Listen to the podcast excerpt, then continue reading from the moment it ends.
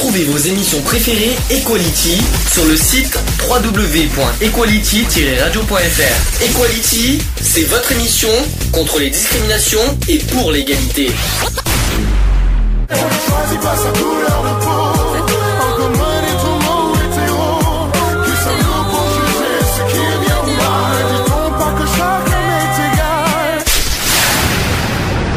L'union fait la force.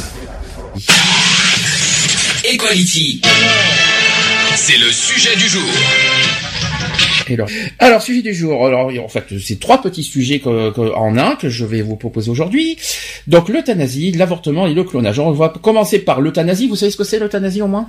Qu'est-ce que c'est que l'euthanasie? Bah, c'est mettre fin à, à une vie, hein. Oui. Par, euh, par, par, euh, par produit, euh, par, euh, voilà, quoi. Déjà, c'est nous qui... Par qui- injection, quoi, du moins. Par exemple. Est-ce Ou que... par médicament, ou par... euh, C'est un exemple. Mais qu'on met fin à notre propre vie, mais qu'on décide par nous-mêmes. C'est quoi, ça, c'est euh, un choix perso. D'accord. C'est, euh, T'en avais entendu parler aussi, euh, Eve? Eve a disparu? Bah oui, ici, euh, l'euthanasie est autorisée hein, Ah, d'accord. Alors, je vais expliquer. en Belgique. Alors, d'abord, je vais expliquer ce que c'est qu'exactement l'euthanasie. C'est qu'en France, depuis 2005, les situations de fin de vie sont encadrées par la loi Leonetti, que j'en parlerai tout à l'heure. Euh, cette dernière interdit l'acharnement thérapeutique, mais condamne l'euthanasie active. Donc, l'euthanasie, du grec ancien, ça veut dire EU, ça veut dire bon, le- dans l'euthanasie, et, et thanatos, ça veut dire mort. Bonne mort. Bonne- la bonne mort, tout simplement. Donc ça désigne l'acte médical consistant à provoquer intentionnellement la mort d'un patient afin de soulager ses souffrances physiques ou morales considérées comme insupportables, soit en agissant à cette fin, soit en s'abstenant d'agir. Donc on distingue communément à cet égard l'euthanasie active et l'euthanasie passive. L'euthanasie doit enfin être distinguée du suicide médicalement ass- assisté, qui n'a rien à voir, euh, et qui consiste pour le corps médical à donner au patient les moyens de mettre lui-même Hmm. fin à sa vie. Voilà, il faut vraiment faire euh, la, la- la part des choses. Est-ce que, honnêtement, ça vous y, vous y avez pensé à l'euthanasie des fois? Moi, jamais. Si on enlève le côté suicide, on remarque qu'il faut avoir une grosse souffrance physique, tout Mhm. ça pour en arriver là, je pense. Mais ça peut arriver. euh, si jamais vous, alors je vais poser la question différemment. Si jamais vous vi- vous apprenez, allez, une grave maladie, qu'est-ce que vous ferez? Est-ce que vous choisirez l'euthanasie euh, Euh, non. Non, tu iras jusqu'au bout. j'irai jusqu'au Tu bout. souffrirais jusqu'au bout. Bah peut-être pas jusqu'à, euh, mais tant que je peux, euh, tant que je supporterai la douleur, je la supporterai quoi. Mhm. Après, euh, jusqu'au moment où elle deviendra insupportable, après là la question se posera quoi. Mais tant que pour moi la, la douleur est largement supportable et que et qu'il y a de quoi la- l'atténuer ou quoi que ce soit, bon ben il n'y a pas de lieu de se foutre en l'air avant quoi. Ok. Et toi, Eve? Alors, il y a un petit souci. Moi, je, je dirais je dirais que c'est en fonction. Euh, Il y, a, des personnes qui, sont euh, je veux dire, assez critiques, qui développent des scars euh, et autres. et donc, les, je veux dire, le, le, personnel médical essaie soit de le débrancher, soit de, de l'aider à partir. Parce que voilà, la, personne, de toute façon, le corps se dégrade et voilà, pour, pour éviter des, souffrances supplémentaires. Personnellement, moi, de mon côté, je, c'est quelque chose que, je zapperais pas, que je penserais. Si jamais je veux, par exemple, un cancer, supposons que je, suppo- suppo- supposons que je vais jusqu'à, j'apprends que j'ai un cancer, ça m'étonnerait que j'irai au bout euh, de ma vie euh, avec un cancer. Je ne cache pas. Euh, après, ça dépend de la douleur du cancer, puis ça dépend jusqu'où ça va. hein. Mais j'irai pas jusqu'au bout. Sauf si, bien sûr, c'est guérissable. Mais si c'est incurable, j'irai pas au j'irai pas au bout de la souffrance. C'est c'est assez coriace. Non, moi je dis qu'il faut profiter jusqu'au bout quoi. Faut Ouais, mais profiter si de la t'as- vie jusqu'au bout quoi. Ouais, mais Après, physiquement. je- bah ouais, mais bon, après, euh, c'est sûr que le, si le physique suit plus après, Mhm. mais euh, bon, voilà, quoi, tu sais que très bien que, euh, enfin, il y a, il y a toujours des moyens de, à l'heure actuelle, euh, il y a toujours des, des moyens pour, pour faire en sorte que, je vais pas dire de prolonger un peu l'espérance de vie, mais euh, de, de ralentir un minimum le, le, l'échéance, quoi. Mhm. Je vois. Bon, c'est pas, c'est assez compliqué, euh, mais moi personnellement, je, je pense à ça. uniquement en cas de voilà de, de, de si j'apprends euh, une maladie grave mais plutôt vraiment grave pas pas quelque chose euh. après il faut évidemment on va pas penser à l'euthanasie pour rien hein. Euh, évidemment on va pas penser à sa vie écoutez j'ai pas envie d'aller jusqu'à ah il y en a qui peuvent y penser pour ne pas vivre vieux pour pas vivre âgé hein. Ça peut arriver mais ça serait ridicule pour être honnête peur de la vieillesse est-ce que ça peut arriver ça aussi? Je sais pas est-ce que tu as peur de vieillir? Ah non pas, pas, du tout oui et toi Eve? La vieillesse. Surtout, donc, ça fait peur la vieillesse parce qu'on ne sait pas comment on va mourir. Euh, moi, ce qui me fait peur, c'est quand je vois que les gens sont morts d'Alzheimer. Comment ça me ah oui, Alzheimer, bien sûr. Mais Alzheimer, tout le monde, toutes, toutes les personnes âgées n'ont pas Alzheimer, hein, donc euh, heureusement. faut quand même rappeler ça aussi. Hein. enfin, pas de l'Alzheimer, c'est plus de la démence sénile, puisque l'Alzheimer, ça touche les jeunes, euh, les jeunes personnes euh, concrètement. Mais euh, moi, moi c'est un truc qui me plairait pas bon, par exemple. Si je sais que j'ai euh, ce, ce, genre de problème, c'est moi-même qui mettrais ça à mes joues. D'accord. Parce que je ne peux pas devenir un légume. Ok. C'était quoi ce bruit? Lionel qui joue au euh, euh, qui fait le, le, qui fait le Hein, il fait mumuse. Qu'est-ce qu'il faisait? C'était quoi? C'est une fève qui est tombée. ah, c'est une petite fève, c'est pas grave. Euh, par contre, techniquement, je tiens à rappeler aux auditeurs s'il y a des, vous entendez Eve un petit peu euh, grisonner, hein, parce que nous on l'entend euh, que ça grisonne. Je rassure, c'est pas le radio, c'est malheureusement un souci technique Skype venant de Eve, donc il faut l'excuser au passage. Euh, donc je vais rappeler ce que c'est que cette loi Leonetti. Donc en France, c'est un projet de loi qui a été déposé en 1978 par le sénateur Henri Cavaillé et finalement qui a été refusé en 1980 et qui inaugure le débat politique sur les souffrances euh, de la fin de vie. Celui-ci a été relancé dans les années dans les débuts des années 2000 à l'occasion euh, du cas Vincent Humberg à, la suite duquel une mission d'évaluation sur l'accompagnement de la fin de vie est créée au sein de l'Assemblée nationale sous la présidence du député Jean Leonetti. Donc ce travail donne lieu le 22 avril 2005 à la promulgation d'une loi dite donc la loi Leonetti relative aux droits des malades et à la fin de vie. Donc le droit français exclut l'acharnement thérapeutique mais condamne par contre l'euthanasie dite active. Mhm. D'accord Donc il en est de même du droit européen parce que dans une recommandation adoptée en 1999, le Conseil de, l'Europe condamne l'euthanasie active, à l'exception donc des Pays-Bas, de la Belgique hein, et du Luxembourg qui l'ont dépénalisé. Tous les pays du monde interdisent l'euthanasie active. T'étais au courant qu'en Belgique l'euthanasie euh, active est euh, autorisée? Eve? Euh, Oui, oui. Ah t'étais au courant et ça te choque ou ça te choque pas? Non, tant que c'est pas fait de, je veux dire, euh, de, de façon excessive, euh, voilà. De... D'accord, parce que euthanasie active, c'est. toujours dans le respect de la personne. D'accord. Bon, il y a, en plus, il y a un problème de décalage. J'espère qu'on va y arriver techniquement parce que c'est pas, c'est pas facile aujourd'hui. Euh. Essaye de résoudre ton problème, euh, euh Eve. J'ai fait t'appeler Charlotte par, euh, par, rapport à ton problème de Skype parce que non seulement tu as des problèmes de grésillement et en plus, je pense que tu as un souci de décalage parce que je crois que tu, tu captes 5 secondes après notre direct. Donc, il va falloir que tu, ré, qu'il faudrait que tu résous ton problème. Alors que dit cette, cette loi Leonetti? Je vais pouvoir vous la, vous la transmettre parce que peut-être pas beaucoup le savent. Donc la loi Leonetti établit les points suivants. Il y en a quatre pour être clair. Alors premier point, c'est l'obstination déraisonnable du corps médical et la prolongation artificielle de la vie du patient, donc ça c'est les articles 1 et 9 qui sont proscrites, y compris lorsque ce dernier est hors d'état d'exprimer sa volonté. Le médecin peut prendre le risque d'abréger la vie du patient en lui administrant une dose de soins palliatifs qu'il juge nécessaire à son confort, à condition d'en informer le patient, éventuellement la personne de confiance ou un proche. Ça c'est l'article 2. Ça c'est très important. Le deuxième point de cette loi, c'est que la décision de cesser l'administration d'un traitement lorsque le prolongé semble relever de l'obstination déraisonnable doit être collégiale, ça c'est très important, et ne peut être prise qu'après consultation de la personne de confiance ou de la famille ou à défaut d'un de ses d'un de ses proches et des directives anticipées du patient. Ça ce sont les articles 1 à 9. Troisième point, c'est la volonté du patient de limiter ou de cesser un traitement qui doit être respecté. Ça, c'est les articles 5 à 9. Et sachant que le patient doit être informé des conséquences de sa décision. Forcément. Forcément. Et enfin, le quatrième point de cette loi, c'est que l'avis de la personne de confiance choisie par le patient pour l'accompagner dans ses démarches et, si le patient le souhaite, dans ses entretiens médicaux, doit être consulté. Donc ça veut dire qu'on peut pas le faire sans la personne de confiance. Donc ça, c'est les articles 2, 5, 8 et 9 Hmm. de cette loi Leonetti. Euh... Qu'est-ce que t'en penses de cette loi? Non, c'est lo- c'est logique. euh, heureusement qu'on demande toujours l'avis à, à la personne de confiance ou, ou, un autre membre de la famille. Euh, tu tu n'as pas le droit de te permettre d'ôter l'avis à, à une personne sans le consentement euh, du, de- d'une d'une tierce personne, quoi. Eh ben, ça t'a arrangé le, le problème ou t'es toujours, euh, t'as toujours des problèmes euh, techniques? Est-ce que tu veux- t'as entendu le la Euh, loi? je ne sais pas.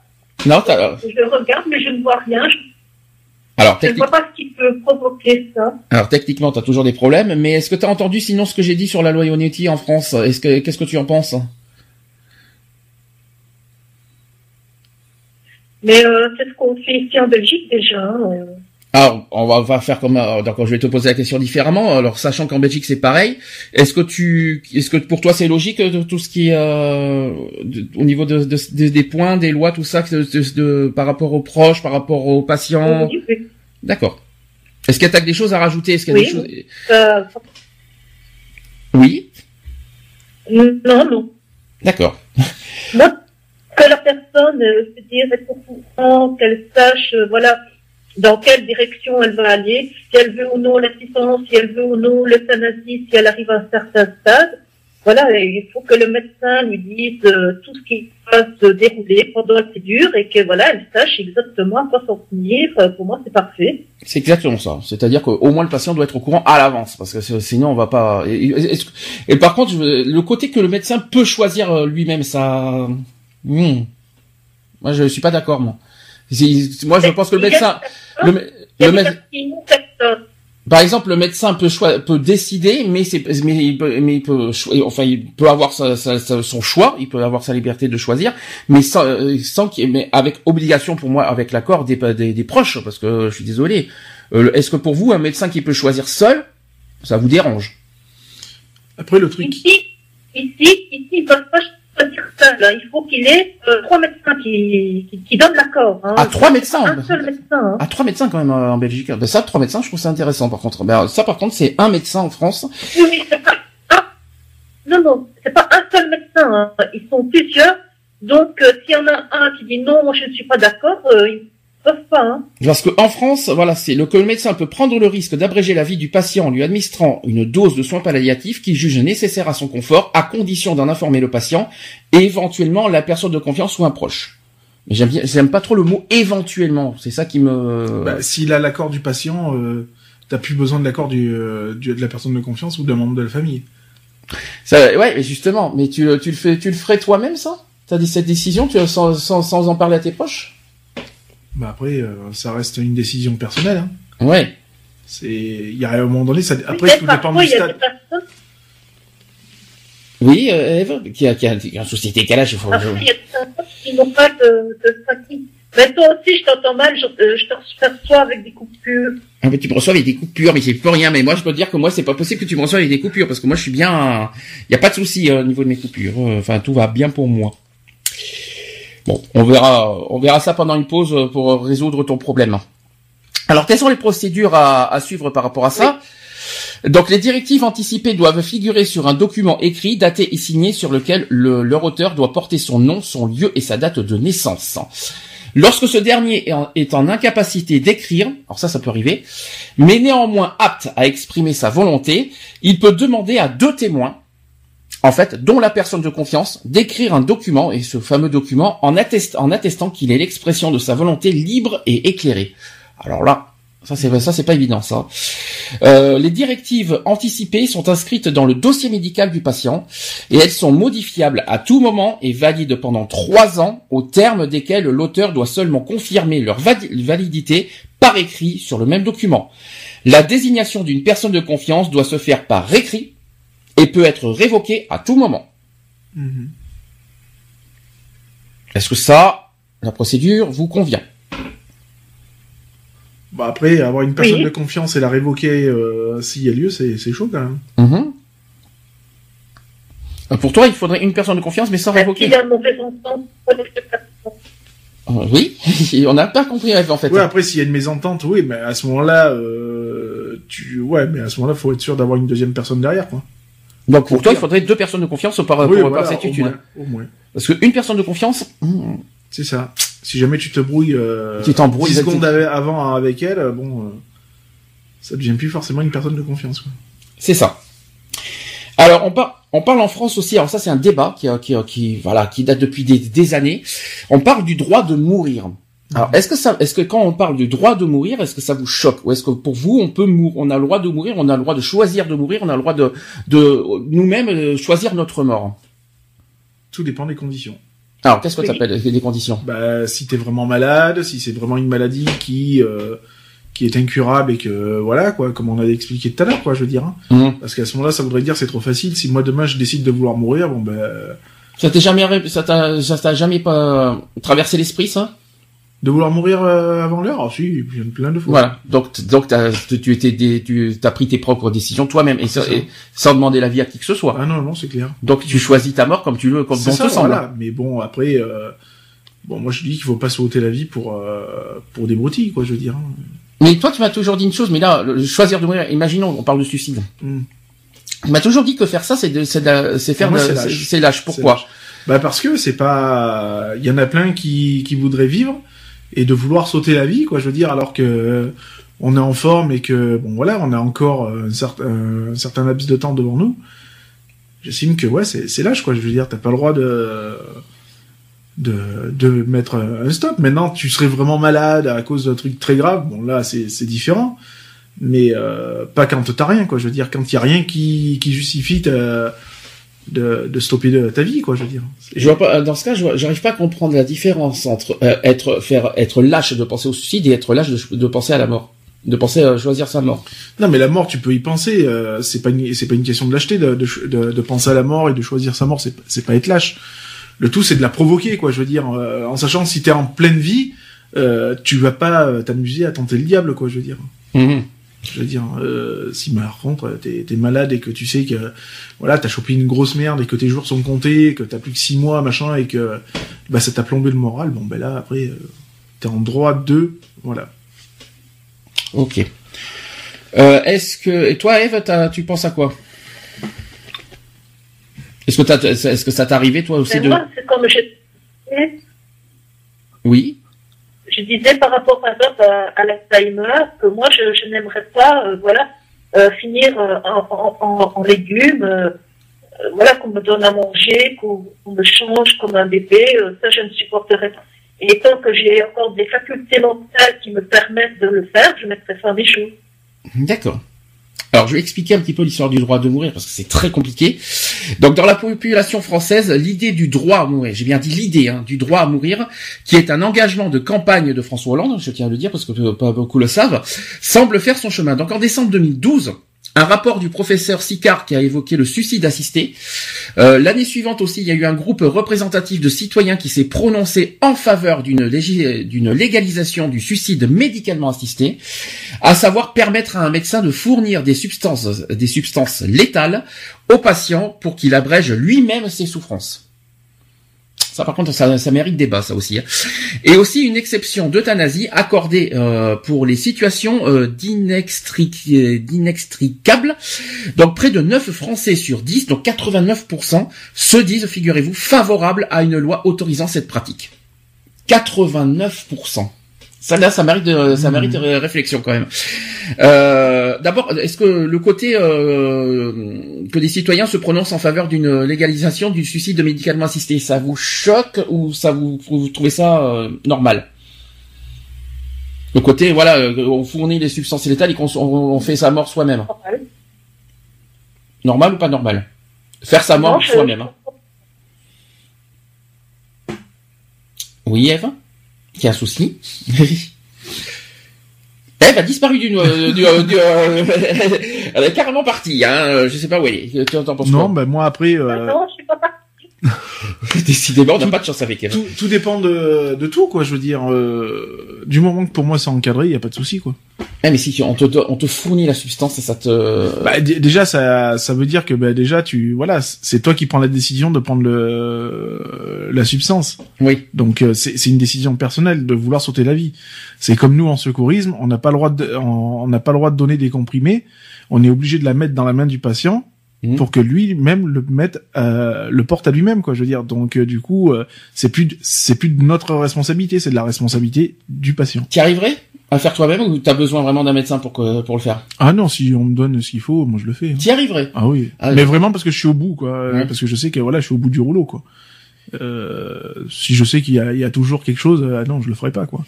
Ok. Et toi, Eve, t'arriverais à faire euh, toi-même le- les, les injections? Oui. Oui, d'accord. Moi, j'y arriverais pas. J'aurais peur. Non, non.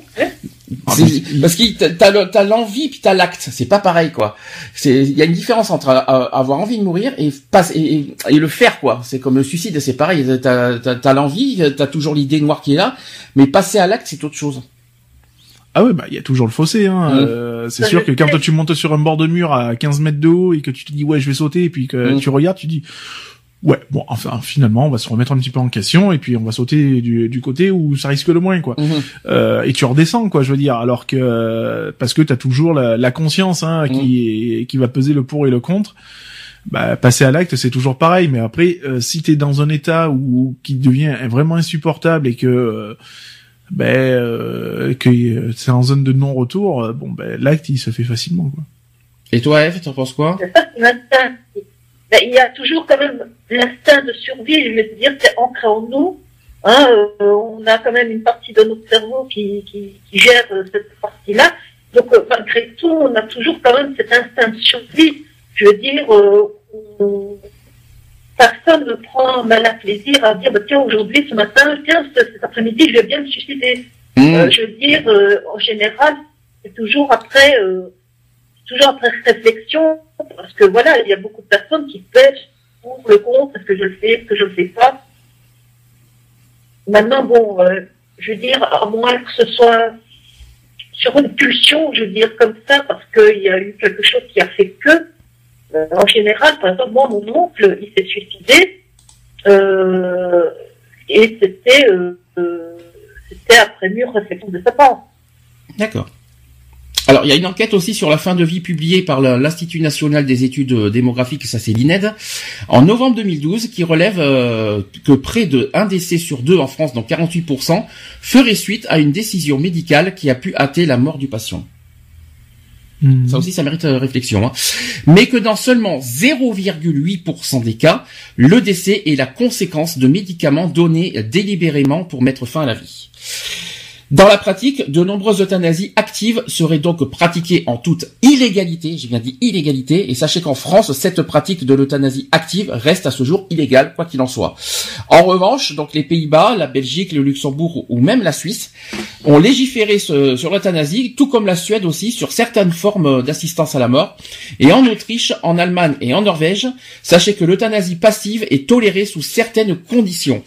Par contre, au Portugal, en Italie, en Roumanie, en Bosnie, en Serbie, en Pologne ou même en Irlande, l'euthanasie est condamnée et c'est même passible de peine de prison. Hmm. Est-ce qu'en France, il faudrait que ça soit passible de prison, l'euthanasie? Est-ce qu'il faut que ça soit euh, illégal à ce niveau? Ouais, je, je pense qu'il n'y a pas besoin d'aller aussi loin quoi, hein, je veux dire. Surtout quand on choisit ça proprement. C'est ça. hein. C'est ça. Du moment que ça reste un acte euh, délibéré, en pris en toute conscience, euh, bon, il n'y a pas de. Alors en Grande-Bretagne, sachez que sept des neuf juges de la Cour suprême se sont prononcés euh, contre la contre une requête par exemple de Paul Lamb qui a été paralysé du dos depuis 20 ans et de Jane Nicholson euh, dont le mari atteint du syndrome d'enfermement et qui s'est laissé mourir de faim deux ans plus tôt. Le tandem souhaitait que la Cour reconnaisse aux personnes handicapées le droit de mourir dans la dignité, c'est-à-dire avec une aide médicale. Mhm. Ah, les personnes handicapées, c'est vrai qu'on n'en a pas parlé de ça aussi. Euh, des personnes handicapées qui en ont marre justement de leur handicap et qui, en, qui veulent en mourir, vous, vous comprendrez leur décision? Bah, bah oui, en même temps. euh, Je veux dire, il faut savoir se mettre un peu sa minute Oui, à par la place. exemple, quoi. une personne qui est atteinte de drépanocytaque, euh, Mhm. Euh, ok, ou surtout, un les, truc comme surtout le handicap moteur, hein. Euh, c'est le pire des handicaps. Bah, il arrive à un moment donné, quand le cerveau il répond plus, je crois qu'il faut tout arrêter. Quoi. Je veux Mm. dire, ça, ça sert plus à rien. Euh, la personne, elle, elle capte plus rien, quoi. Donc, je veux dire, elle est même pas capable de te, de, te reconnaître ou quoi que ce soit, de même d'articuler ou de quoi. Et bon, là, il y a plus.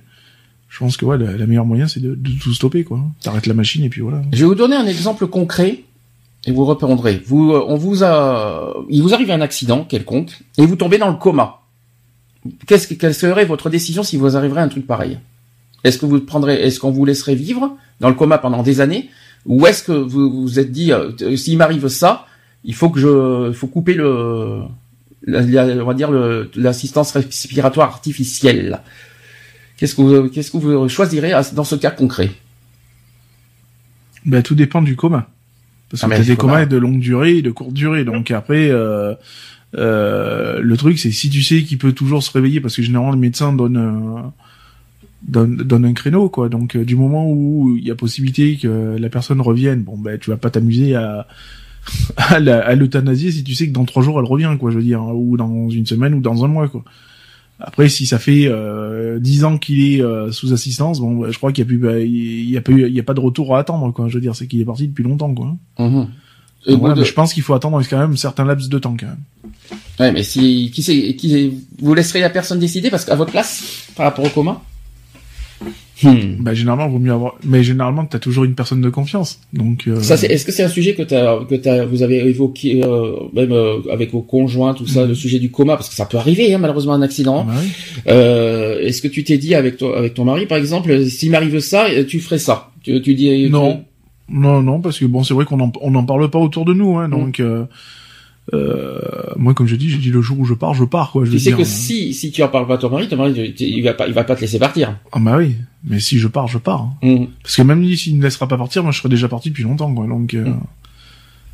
voilà, parce que le coma, euh, au bout d'un certain laps de temps, euh, t'es déjà parti. euh, même s'il y a l'assistance respiratoire, euh, Mhm. ça te fait respirer, mais c'est tout, quoi. hein, je veux dire, hein. une fois que ça s'est arrêté, ça s'est arrêté, quoi. Et dans ces si- et si c'était l'inverse, si c'était ton mari qui va, que tu ferais, tu, tu, tu sentirais bien de, de décider ce, ce, ce genre de. On est, on est jamais bien parce que c'est prendre une décision à sa place et, euh, et sans un accord. Surtout que, surtout qu'on a. Après, c'est aussi le côté du bien, quoi. Je veux dire, donc euh, si on sait que c'est pour euh, bah, que il y a pas de retour possible et que bah ouais, c'est pour son bien, bah Ouais. autant au- autant débrancher, quoi. Moi, je me mets à la place de la personne de confiance qui doit décider, qui se dit voilà, je vais, je vais décider, euh, je vais décider l'euthanasie. C'est c'est jamais facile. C'est c'est- Est-ce même que- si t'es une personne de confiance, la, la situation elle est complexe Mhm. parce que tu sais très bien que euh, bah, l'échéance elle va arriver et qu'il Mhm. y a à un moment donné il faudra prendre une décision. Mais bon, si t'as été euh, si t'as été désigné comme personne de confiance, déjà c'est que la personne elle te connaît sur le bout des doigts quoi Mhm. et qu'elle sait que tu seras prendre la bonne décision. C'est pas ça, c'est que je me mets à la place de la personne de confiance qui, dé- qui doit, qui a, qui a la, la- la lourde décision de faire et qui se dit une fois que je décide ça, soit je, soit je le fais vivre, soit je le fais mourir et que, et que dans sa tête, on se dit que c'est un meurtre quoi quelque part. Est-ce que la personne de confiance peut avoir ça en tête? C'est dur ça. hein Parce que Bah, c'est comme pour les médecins. Ouais, mais les médecins, ils, ils sont médicalement, euh, voilà, côté, ils ont tout le côté médical pour le, pour en décider. Mais la personne de confiance qui doit décider, Ouais, Si mais moi je, dis- je dis que ouais, ça doit pas être simple, mais même pour un médecin, quoi. Je veux dire, même si le médecin il a tous les, les protocoles et tout le tralala derrière, Hum. Tu ôtes une vie, quoi. Je veux dire, donc, euh, enfin même si t'en vois tous les Ah oui. jours que machin, Et humainement, et moi, euh, si t'as un minimum et pour moi, c'est d'humanité, euh, hein, de... Alors, ça. Eve, t'as des vraiment, t'as vraiment des problèmes de, essaye de trouver une solution. Et- Essaye de, de, de recontacter sur Skype parce que t'as vraiment des, vraiment des soucis. Ça sera plus simple. Oui. Euh, est-ce que, est-ce que, hum, ouais, moi, moi, je me mets surtout à la place. de- en tant que qu'être en tant qu'être humain, euh, c'est la pire des décisions, quoi. je veux dire. Et d'une façon ou d'une autre, ça reste un meurtre. Hein. Est-ce que la per- est-ce qu'une autre personne a le droit de choisir la mort de, de, de, de- de quelqu'un d'autre, y compris, y compris son conjoint? On n'a pas, le- non, généralement, on n'a pas le droit. On a, on n'a pas le droit de, de, de décider euh, qui doit vivre et qui doit mourir, quoi. Je veux dire. Mm. Euh, après, euh, faut voir le bien-être aussi, quoi. Je veux dire, si ça fait dix ans que t'es dans le coma et que tu souffres le martyr et que euh, et qu'il y a, il y a plus rien à espérer, bon ben ouais, ouais, faut tout arrêter, quoi. Eve, ça va mieux? Euh, J'espère, dis-moi. Bon, c'est un petit peu plus, un peu mieux, t'as encore ces petits de soucis décalage, mais c'est un petit peu mieux. Est-ce que toi, tu, est-ce que toi, tu choisirais euh, ta, la personne de confiance Est-ce que tu, est-ce que tu aimerais que euh, quelqu'un d'autre choisisse euh, ta mort, en quelque sorte, que quelqu'un d'autre décide à ta place sur ta mort Qu'est-ce que t'en penserais, toi, Eva? Notamment en cas de coma. Euh, moi, je, déjà, ce serait ma fille, mon aîné. Alors j'ai entendu que euh, toi tu aimerais que ce soit au, au mieux ta fille qui décide, si j'ai bien compris, ou qui? Oui. Euh, non, non, si, parce que je, je lui ferai entièrement confiance et je sais que s'il a l'espoir que, que je revienne, euh, que, voilà, imaginons que tu parles d'accident, que je sois dans le coma, je sais bien que va pas mettre mes fins, fin à mes jours comme ça, euh, sans une réflexion, et que si elle décide de me brancher, de me débrancher, c'est parce que vraiment il y a aucun espoir et que vraiment mon cas est vraiment désespéré. D'accord. Mais tu laisserais, quoi qu'il en soit, la liberté à ta fille euh, en pleine confiance par rapport à, à, à cette situation. Oui. D'accord. Ça c'est bon à savoir ça Oui. aussi. J'aurais, euh, en elle, j'ai entièrement confiance en elle. Très bien. Alors, je vais expliquer aussi qu'au niveau du débat, sachez qu'il y en a plein qui sont en revanche contre l'euthanasie et je vais, euh, je vais expliquer pourquoi et vous allez me dire si vous êtes d'accord ou pas avec ce qui est dit. Alors, par exemple, euh, il y en a qui, y en a un qui est contre parce que l'euthanasie pour lui est un homicide. Dans la majorité des pays, le fait de tuer une autre personne est un homicide, même si l'intention est de soulager la douleur et même si la personne est en phase terminale d'une maladie. Pour ou contre ce, que, ce qui est dit? Est-ce que vous êtes d'accord avec ce qui est dit? Non. Non pour Eve. D'accord. Non. Est-ce que pour toi l'euthanasie est un homicide? C'est un petit peu un petit peu ce que je vous ai dit juste avant avec l'histoire de co- le coma. Est-ce qu'on a C'est le- ça, c'est euh, c'est toujours lourd de conséquences. Hum, puisque malgré tout tu ôtes la vie quoi donc euh, après euh, du moment où c'est justifié ça reste c'est pas un homicide du moment où c'est pas euh, t'as pas enlevé la vie comme ça sur un coup de tête quoi Il faut vraiment que médicalement Voilà. ça soit prouvé de A à ça, Z. qu'il n'y a pas de retour possible voilà. et que c'est fini quoi je veux dire donc là oui mais sinon non ouais ça reste un homicide quand même D'accord. Alors deuxième euh, argument, c'est que l'euthanasie est incompatible avec les soins palliatifs, c'est ce qui est dit aussi, soit disant que l'Organisation mondiale de la santé affirme que les soins palliatifs n'entendent ni accélérer ni repousser la mort. 90% des médecins qui travaillent en soins palliatifs au Canada par exemple s'opposent à l'euthanasie. Bon, après on n'est pas médecin Enfin, c'est C'est ça, ça le problème, il est là. Donc, euh, donc, euh, sachant que l'euthanasie est incompatible avec les soins palliatifs, les soins palliatifs, c'est aussi un autre, euh, c'est un- c'est une autre méthode euh, bah, qui, qui, re- qui ressemble à l'euthanasie sans être l'euthanasie, mais bon, c'est c'est même c'est même procédure hein, de toute façon. hein. Bon bref, c'est un peu compliqué.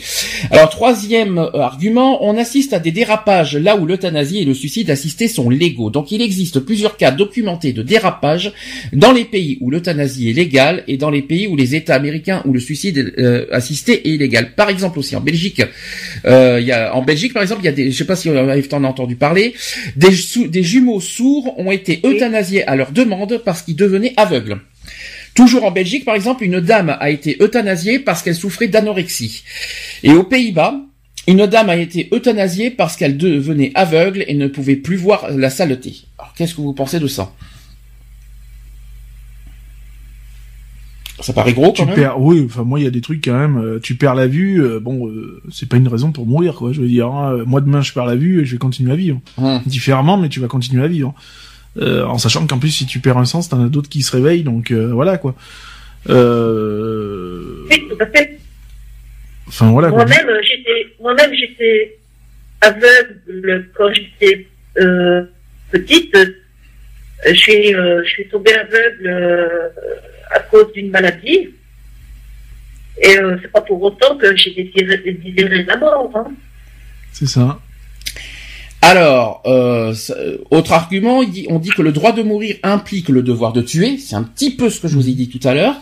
Donc le soi-disant droit de mourir du patient implique le devoir du tuer, c'est-à-dire pour quelqu'un d'autre, en l'occurrence le médecin. Le droit de tuer. Est-ce que le médecin a le droit de finalement, effectivement, c'est un petit peu ça, ça, ça fait un Oui, peu meurtre quelque part.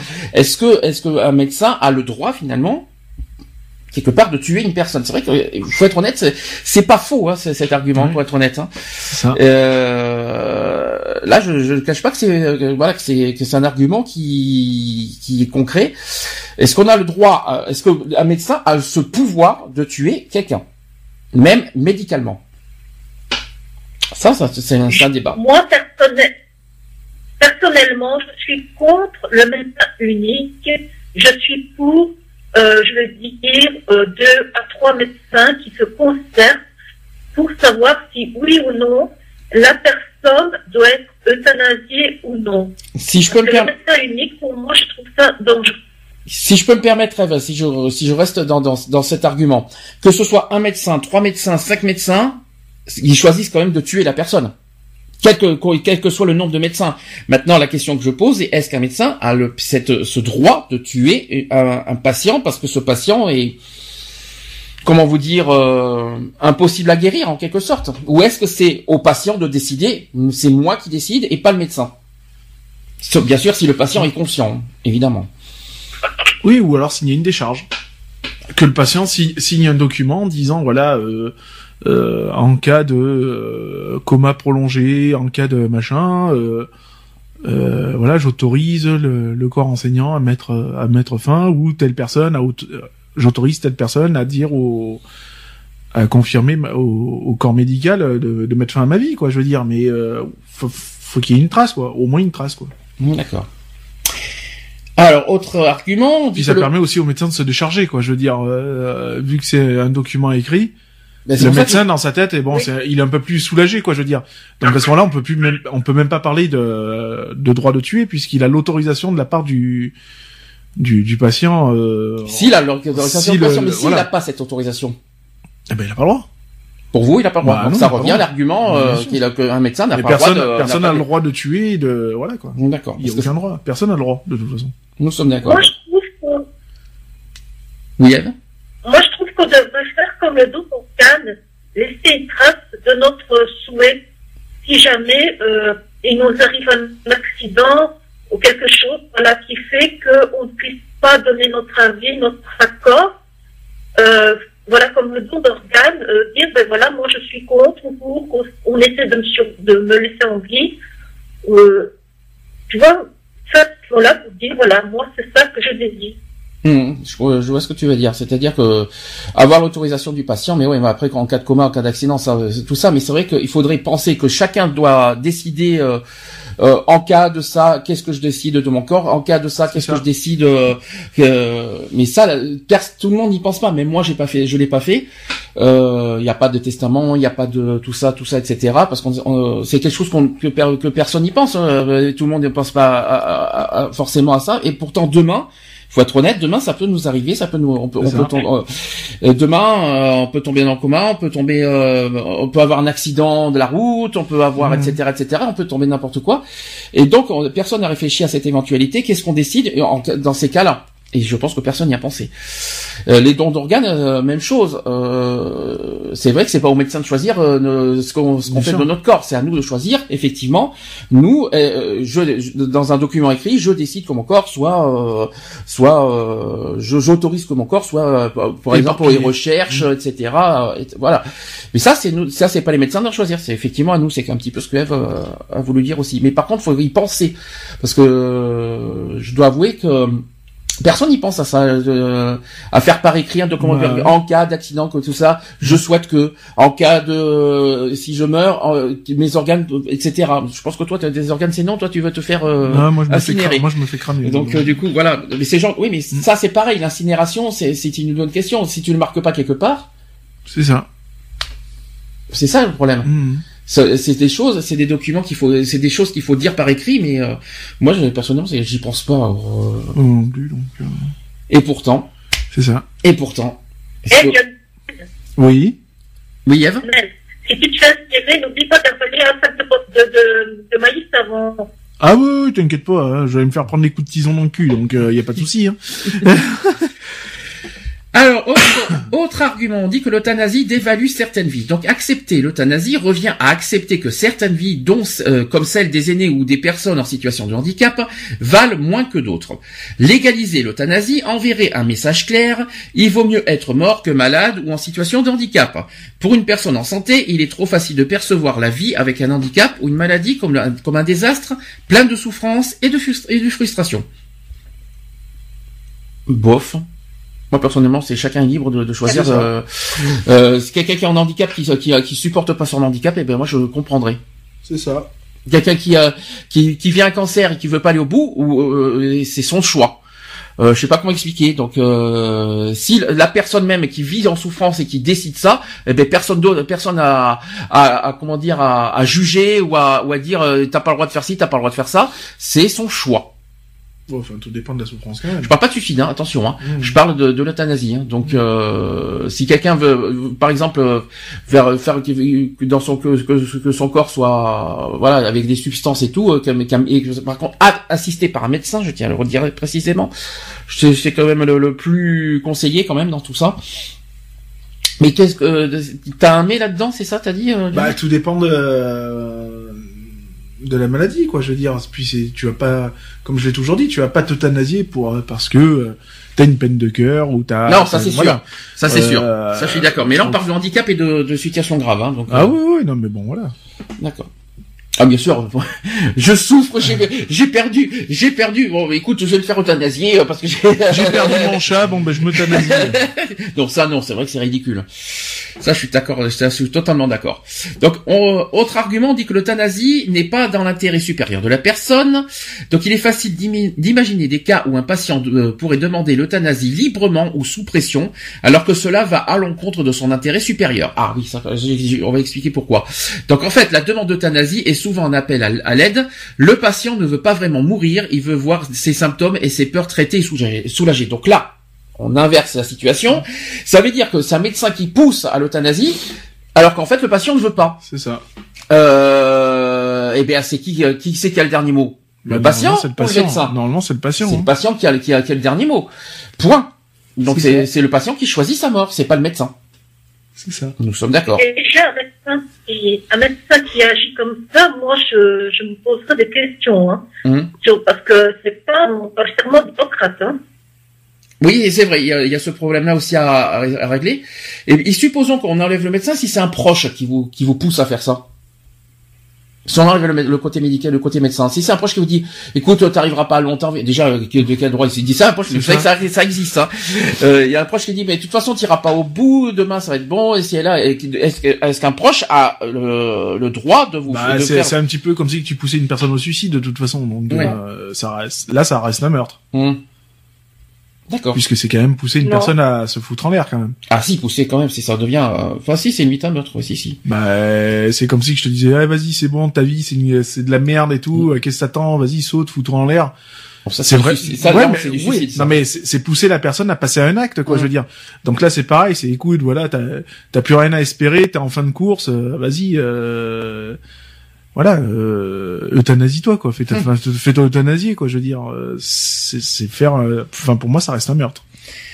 Autre argument, on dit que l'euthanasie risque de fragiliser des patients, donc l'accès à l'euthanasie pourrait causer un conflit interne chez le patient, partagé entre la peur de souffrir et le désir de continuer à vivre des moments riches avec sa famille et ses proches. Ainsi, dans le contexte d'une société favorable à l'euthanasie, le patient qui éprouve de la difficulté à vivre une maladie exigeante aurait apporté un fardeau additionnel. De plus, face à un médecin qui guérit et qui tue, le patient vivrait une incertitude qui ajouterait à sa vulnérabilité. Ah, ça j'ai pas pensé à ça. C'est vrai que le médecin, euh, quand, quand euh, en tant que patient tu es euh, psychologiquement fragile, hmm. tu es en pleine souffrance. Est-ce que le médecin, quelque part le médecin prend le dessus en disant, de toute façon c'est une personne fragile, le médecin décide tout ça en abusant quelque part de la fragilité du patient? Ça peut arriver ça? Ce serait pas être humain.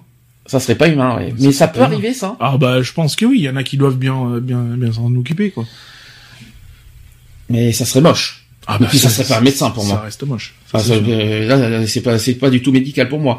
Mais ça peut arriver que vous dites mm. quelqu'un qui est en détresse, tout ça. C'est de l'abus de faiblesse, hein, de toute façon. Ah oui, mais complètement. Et bah, apparemment, ça existerait ce genre de choses. Hein, donc, euh, qu'apparemment le médecin, voilà, mm. il se donne tout pouvoir quand, quand, quand, quand un patient est en, voilà quoi. C'est là que la personne de confiance doit agir. C'est ça. C'est là qu'on personne lucide et extérieure au au corps médical. Par exemple, que ce soit les proches, la famille, etc. C'est là que c'est là leur rôle justement de de, pas laisser faire ça, d'être au milieu de ça et en disant euh, que les personnes proches ne laissent pas faire un médecin justement mm. décider. Euh, et pas se laisser influencer par le touib. Exactement. Ça c'est très important ça. Pour moi, pour moi, qui agit de la sorte, il doit être des, des, médecins. Hein. Pour moi, c'est pas un médecin ça. Et pourtant, ça existe. Mhm. Apparemment, euh, et ça existerait. Je dis pas que c'est en France. Hein. Je parle dans le monde, hein, mais apparemment, ça, c'est, c'est, c'est, c'est, c'est un truc que, que ça existerait.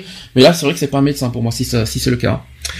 Alors après, euh, autre euh, argument, l'euthanasie incite les personnes vulnérables à mettre fin à leur vie. Donc décidément, on est encore dans le même euh, registre. Donc directement ou indirectement, l'euthanasie cause des multiples pressions sur les personnes âgées, par exemple, ou, et aussi les personnes en situation de handicap. Ces pressions proviennent de la famille, ah, ou de la société.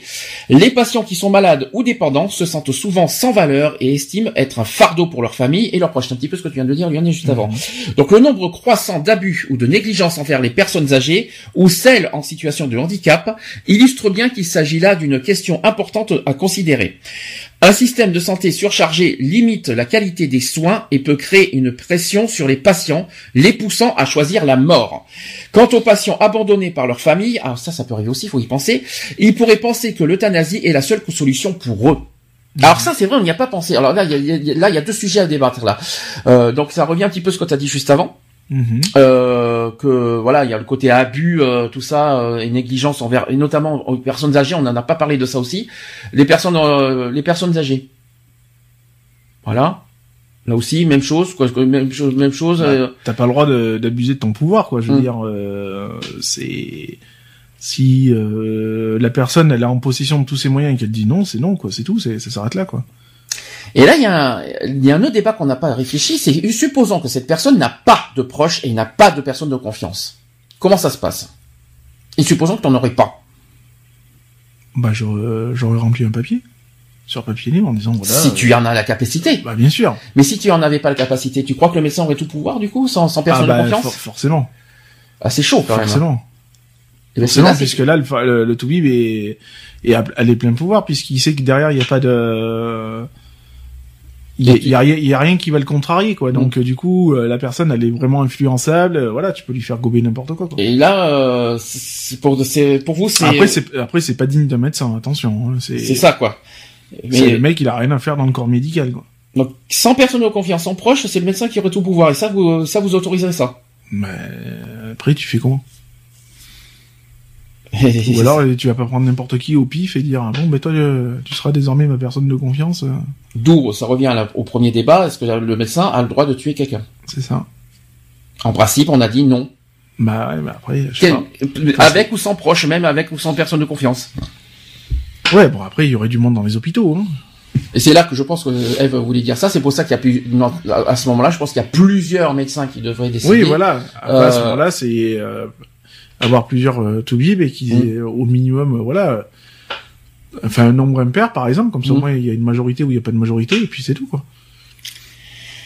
Alors, autre point, on dit que l'euthanasie risque de faire augmenter le taux de suicide. Donc notre société qui cherche par tous les moyens à réduire le taux de suicide, euh, par exemple au Québec, euh, qui vit chaque année une semaine de prévention du suicide, et en France aussi, hein, je tiens à le dire aussi, une initiative que d'aucuns voudraient bien vouloir euh, voir reproduite dans l'ensemble du Canada. Il est important de noter que dans les États américains qui ont légalisé le suicide assisté, les taux des suicides ont assisté à augmenter.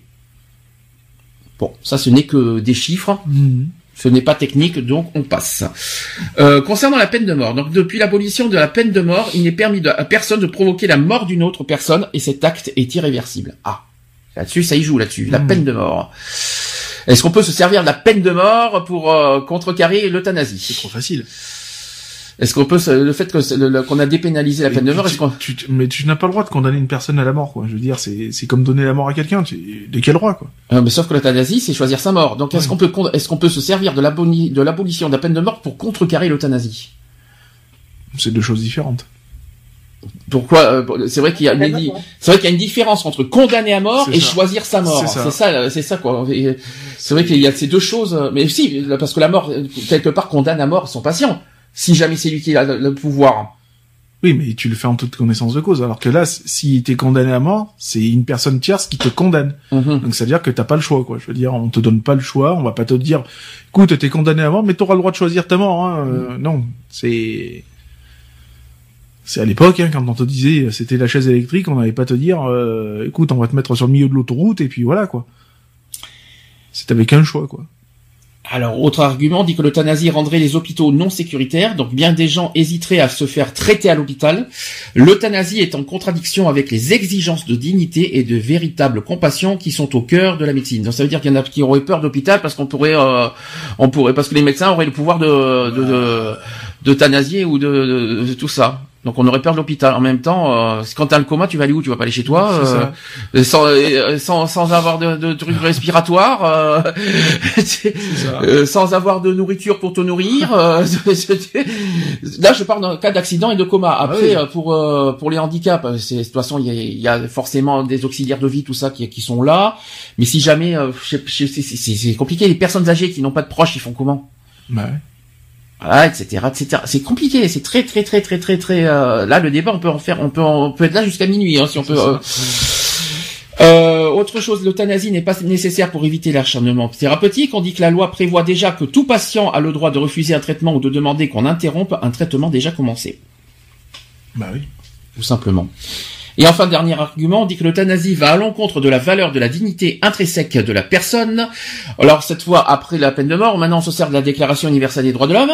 Sachez que la Déclaration universelle des droits de l'homme garantit le droit à la vie pour tout individu. Elle proclame les droits fondamentaux de la personne humaine, dont le respect de sa dignité et de sa valeur. La Convention relative des droits des personnes handicapées des Nations Unies promeut le respect de la dignité intrinsèque des personnes en situation de handicap.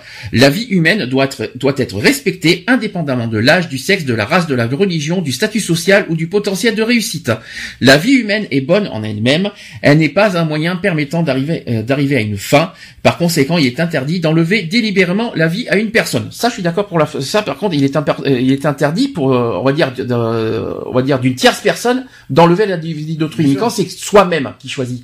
C'est ça, ça. euh, et- Enfin, il y y a des trucs qui sont pas cohérents dans les dans les dans les trucs du droit de l'homme. Hein, c'est Hum. euh, du moment où toi tu choisis de, de mettre fin à tes jours à un moment X ou Y, euh, je vois pas où est le l'irrespect de la dignité humaine puisque c'est Hum. toi qui décides. Donc Hum. euh, euh, Moi, je personne, je suis d'accord. mais c'est hallucinant parce que c'est quand même des, des personnes qui pondent ce genre de, de texte et qui se posent même pas la question de dire attends si je serais dans leur situation en voyant le pire et tout euh, donc même si euh, je dois souffrir le martyr ben euh, pour la, dignité humaine je suis obligé de rester en vie quoi je veux dire enfin il y a un moment donné euh, quand Mhm. la douleur elle est insupportable et que euh, manière que l'échéance elle est irréversible euh, même si on te dit que ben tu vas être malade mais tu vas déguster pendant deux ans mais dans deux ans c'est sûr que tu passeras l'arme à gauche bon ben j'estime que tu as quand même le droit de mettre fin à tes jours à un moment donné ou à un autre Je voulais faire une petite conclusion sur l'euthanasie.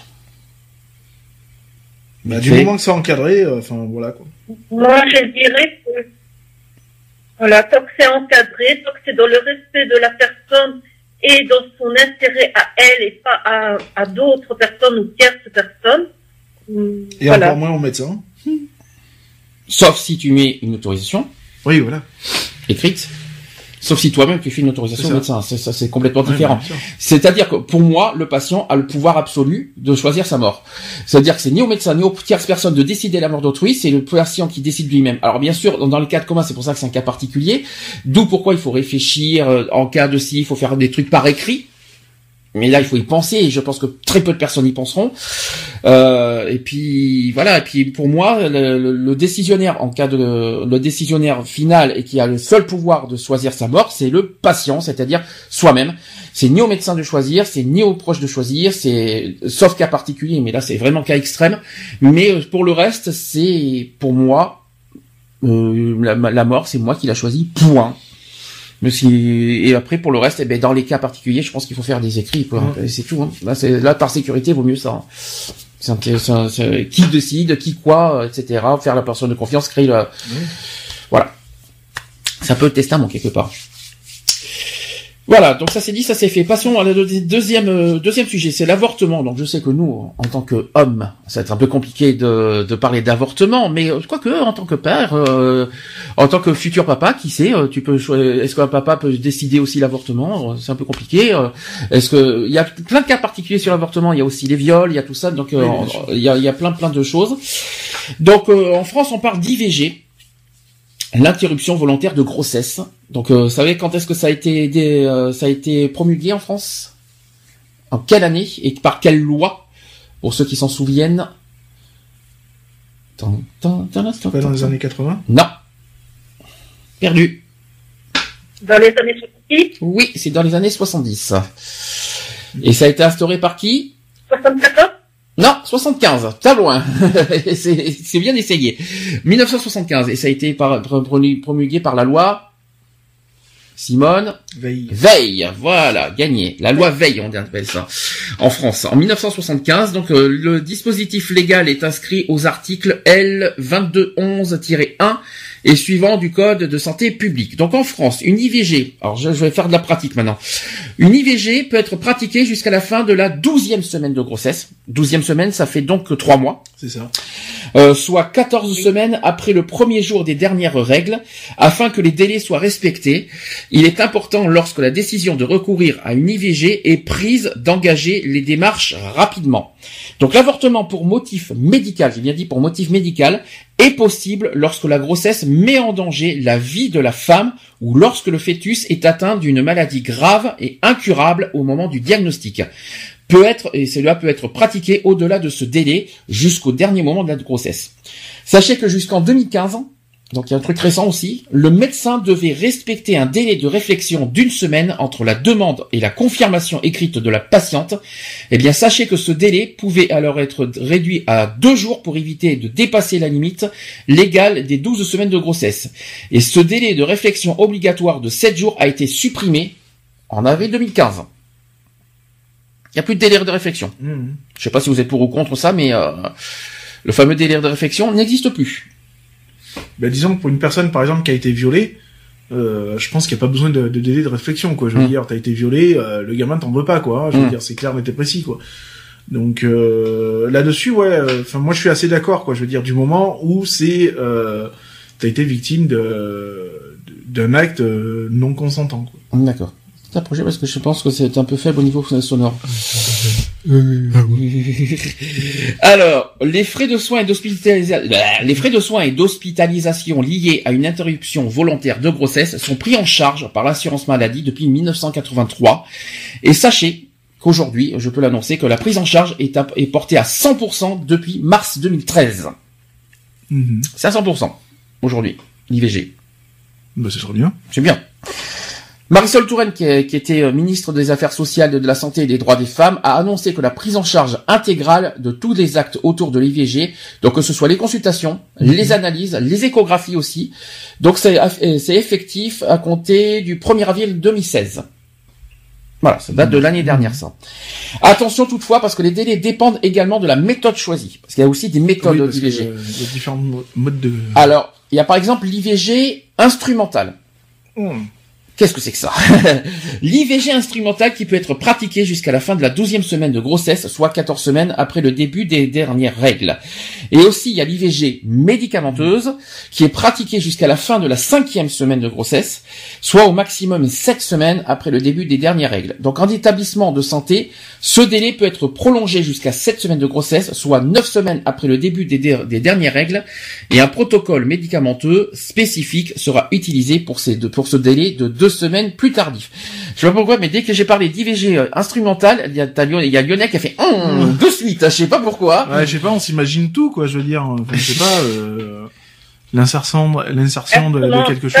C'est pour pas s'écrocher avec euh, voilà un aspirateur de bébé, quoi, un espèce d'aspirateur. Euh. Dyson. Ah, c'est vrai, c'est comme ça. Ah, ah c'est tout. Ah, je vois bien plus. Tu sais, t'as le tuyau transparent. Ah, attends, mais qui vient de passer. Attends, mais t'es t'es sérieuse, Eve? Ça se passe vraiment comme ça? Ah, c'est gore. ouais. Bah, et le, et le cordon? T'aspires tout avec.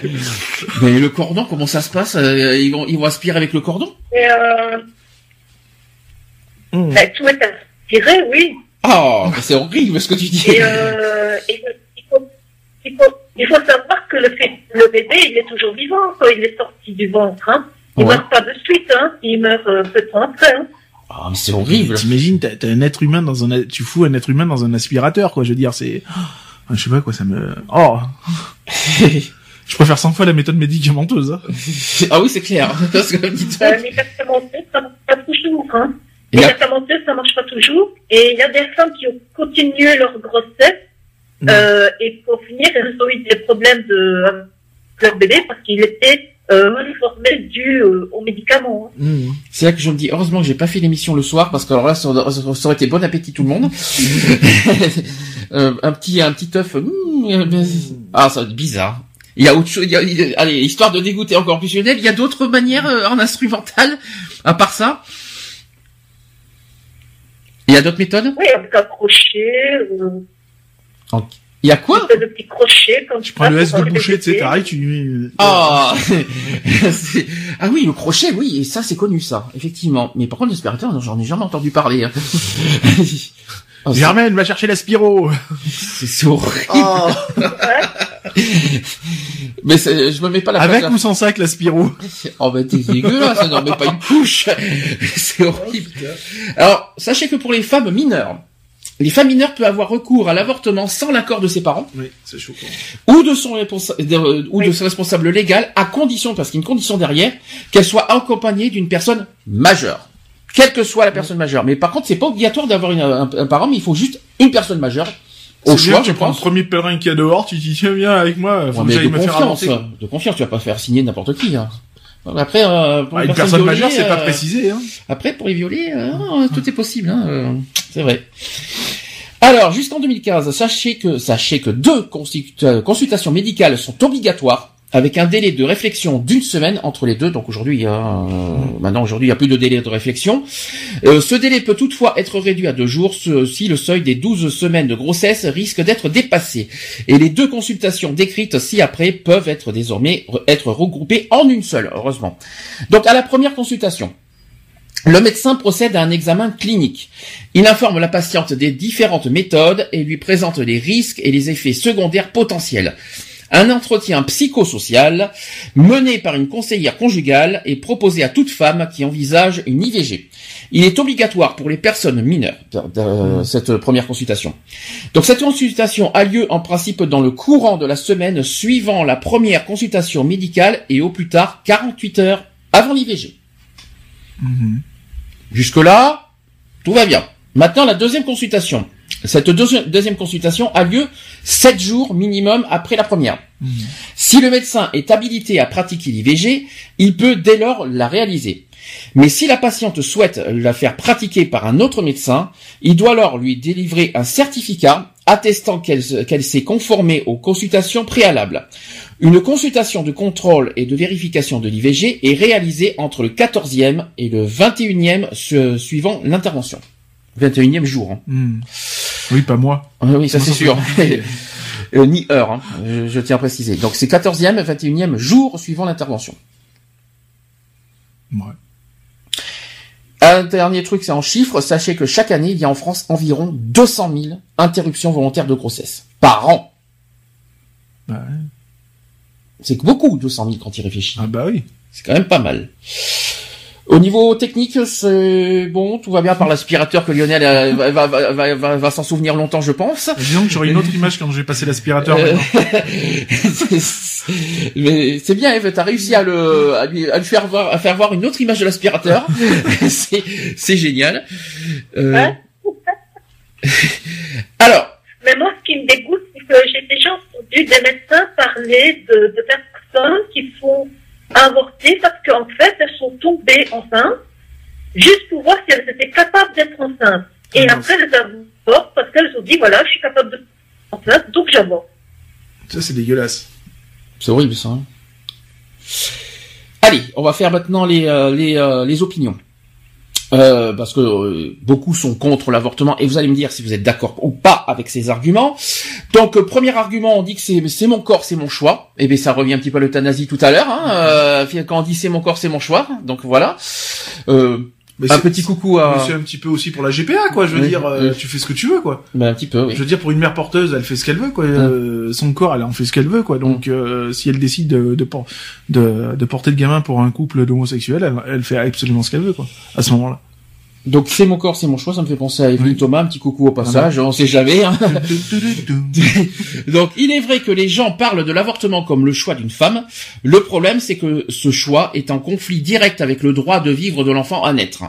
Une femme a peut-être le droit de faire ce qu'elle veut de son propre corps, mais certainement pas du corps de quelqu'un d'autre, y compris son enfant.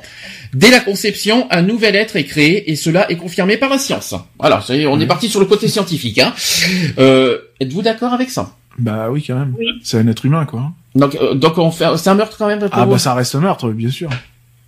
Tu Donc- tues un être humain. Donc vous êtes quelque part contre que- contre l'avortement quelque part. Ah moi j'ai jamais été forcément pour. Je veux D'accord. dire, après, sous certaines conditions, une, ga- une, une gamine qui a été violée et que machin, y a pas de souci quoi. Je veux dire, euh, la gamine, elle a pas demandé à, à se retrouver enceinte de force, Mhm. euh, et encore moins d'avoir une relation sexuelle euh, non consentante.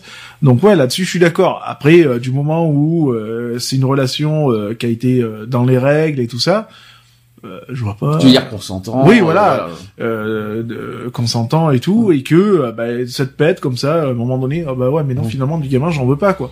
Bah, je suis désolé, mais bon, le rapport, tu l'as voulu, tu savais très bien ce qui risquait au bout, quoi. Donc en gros, t'es partagé en deux. T'es contre l'avortement si c'est consentant, t'es t'es pour l'avortement si c'est pas consentant. C'est ça. On va, on va faire ça en, en synthèse euh, dans C'est ce sens-là. Ok. Et toi, Eve? Mais euh, moi, j'ai parlé de deux cas concrets. Euh, Mm. Moi, ma mère a voulu être enceinte à 40 ans, avoir un petit dernier. Et puis, ben, dans le couple, ça n'allait plus fort bien. Donc, euh, elle avait même euh, dépassé le droit d'avortement puisqu'elle a avorté à 14 semaines. Ils se sont dit, bah, tiens, euh, on est en dispute, ben, le bébé, il y passe, quoi. D'accord. Alors qu'ils avaient mis, je sais pas combien de mois pour le faire auparavant. D'accord. Et Et, et, et moi, euh, j'ai été violée, je, je suis tombée enceinte par le viol, et je n'ai pas pensé du tout au, au- à l'avortement.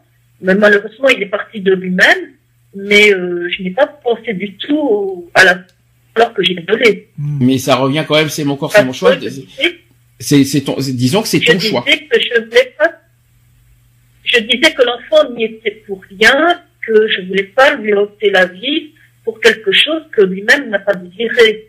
Après, ça reste ton choix, c'est ta décision propre à toi. Après, il faut juste, faut juste mettre, se mettre à la place pour une personne qui n'a pas voulu d'enfant et qui, qui a été violée. Et voilà, c'est, je Mhm. pense que c'est, voilà, c'est deux cas euh, concrets aussi du du divorce. Soit tu, soit tu gardes, soit tu ne gardes pas. Allô, allô, Geoffroy. Oui, Allô, allô, tu m'entends? Oui, allô, c'est, c'est, c'est Geoffroy. Je sais, tu sais que je vois, je sais, je, je, je le vois bien hein, que tu que, que tu, que tu, que tu m'appelles. Comment tu vas? Eh Bien, bien, bien, bien, là, j'ai, euh, attrapé l'émission en cours, là, D'accord. T'es toujours à Bordeaux ou t'es dans le coin en fait là? Ah, là, je suis à, à Bordeaux encore. T'es toujours à Bordeaux si t'a- t'a- t'arrives dans pas longtemps? Oui, dans, dans une semaine, de toute façon, je commence ma formation dans une semaine, euh, j'arrive sur la région. Ah, dans une semaine il revient. Youpi Revenant, ça va faire du plaisir. T'as compris le sujet ou pas aujourd'hui? Oui, oui, de toute façon, oui, oui, de toute façon, oui, oui, j'ai pris un peu à court, mais oui, oui, j'ai vu les sujets, oui. D'accord, parce que là on est sur le sujet de l'avortement. Si t'as des choses à dire, tu, ouais, c'est ça, ouais. tu n'hésites pas à réagir si euh, si euh, si tu euh, si tu veux réagir sur le sujet. Eve? Ouais. T'as- C'était d'accord avec ce qui a été dit, sinon ou pas? Oui, Pardon. Alors, ouais. De toute façon, oui, je oui, sur la question, on disait du, euh, du meurtre. Alors, enfin, oui, on interrompt une vie, mais je parlais, je ne parlerai pas de meurtre au sens où ce n'est pas un être humain à part entière, hein, après. Mhm. je, je- judiciairement, je n'appelle, ouais, juridiquement, on peut pas appeler ça meurtre. Là tu réagis sur l'avortement ou sur le l'euthanasie? l'avortement, voilà. Parce que l'euthanasie, on a on a aussi euh, débattu Non, non, sur sur euh, l'avortement. L'euthanasie, oui, j'ai, j'ai écouté. Là, je suis sur l'avortement, là. On parle de l'interruption de, de, De grossesse. Ok, ok, ça marche. Alors deuxième argument euh, sur euh, bah, pourquoi il y en a qui sont contre l'avortement. Donc on dit que c'est juste un amas de cellules. Les promoteurs de l'avortement veulent faire croire aux femmes que leur enfant n'est rien d'autre qu'un amas de cellules. En fait, des recherches scientifiques démontrent qu'avant le 25e jour, le cœur de l'enfant commence à battre. Au 30e jour, il a déjà son propre réseau sanguin, ses yeux aussi, ses oreilles et sa bouche. À la sixième semaine, euh, on perçoit de la- de l'activité dans son cerveau et le bébé bouge et nage dans le ventre de sa mère à la septième semaine. À la huitième semaine ensuite, tous les organes sont déjà en place. Et le développement pro- progresse euh, aussi à la huitième semaine. Ensuite, à la onzième semaine, le bébé peut saisir des objets dans ses mains. Et il approche la complétude au premier trimestre. Or, par exemple au Canada en 2009, sachez que 41,2% des avortements provoqués déclarés par les hôpitaux étaient entre les 9, 9e et 12e semaines. Ça va, vous Ah, ça- suivez mais ça reste un être humain. hein. C'est-à-dire que là, euh, au bout de la 12e semaine, le bébé est déjà bien, Bah, est bien déjà constitué, bien formé, hein, bien puisque- formé. Du moment où t'as as les organes vitaux qui commencent à, à être formés et en fonction, puisque Mm. on parle d'un cœur qui bat et d'une activité cérébrale qui commence à, à agir. Enfin, on on on n'est plus à, à dire ouais c'est un amas de cellules quoi. Ça ça devient un être humain quoi. Je veux Mhm. dire. Et à partir du, de, de, de, de, je suis en train de réfléchir, 25e jour.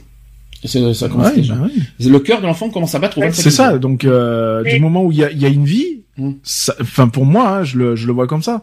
Du moment où il y a il y a une vie et donc euh, euh, bah, et que tu t'interromps ça, enfin ça ça pour moi ça reste un meurtre quoi.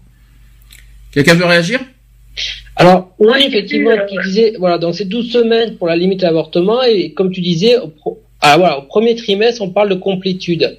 Alors, je voulais- effectivement, ça serait intéressant de savoir, oh, qu'est-ce qui a décidé les gens à euh, dire, bon, ben, c'est bon jusqu'à 12 semaines. Effectivement, pourquoi pas avant, pourquoi pas plus tard, euh, mais bon, de toute façon, je, si voilà, on, on accepte l'avortement, au moment de toute façon, il faut, il faut forcément poser une limite euh, à cela. Mais il faut, faut bien, il faut justifier cette limite. Il faut justifier pourquoi jusqu'à telle euh, date, euh, jusqu'à telle date de la grossesse, de, on peut, voilà, on peut interrompre, euh, on peut interrompre le processus, quoi, la vie. Et je vais rajouter une couche par rapport à ça, puis Eve, tu pourras réagir.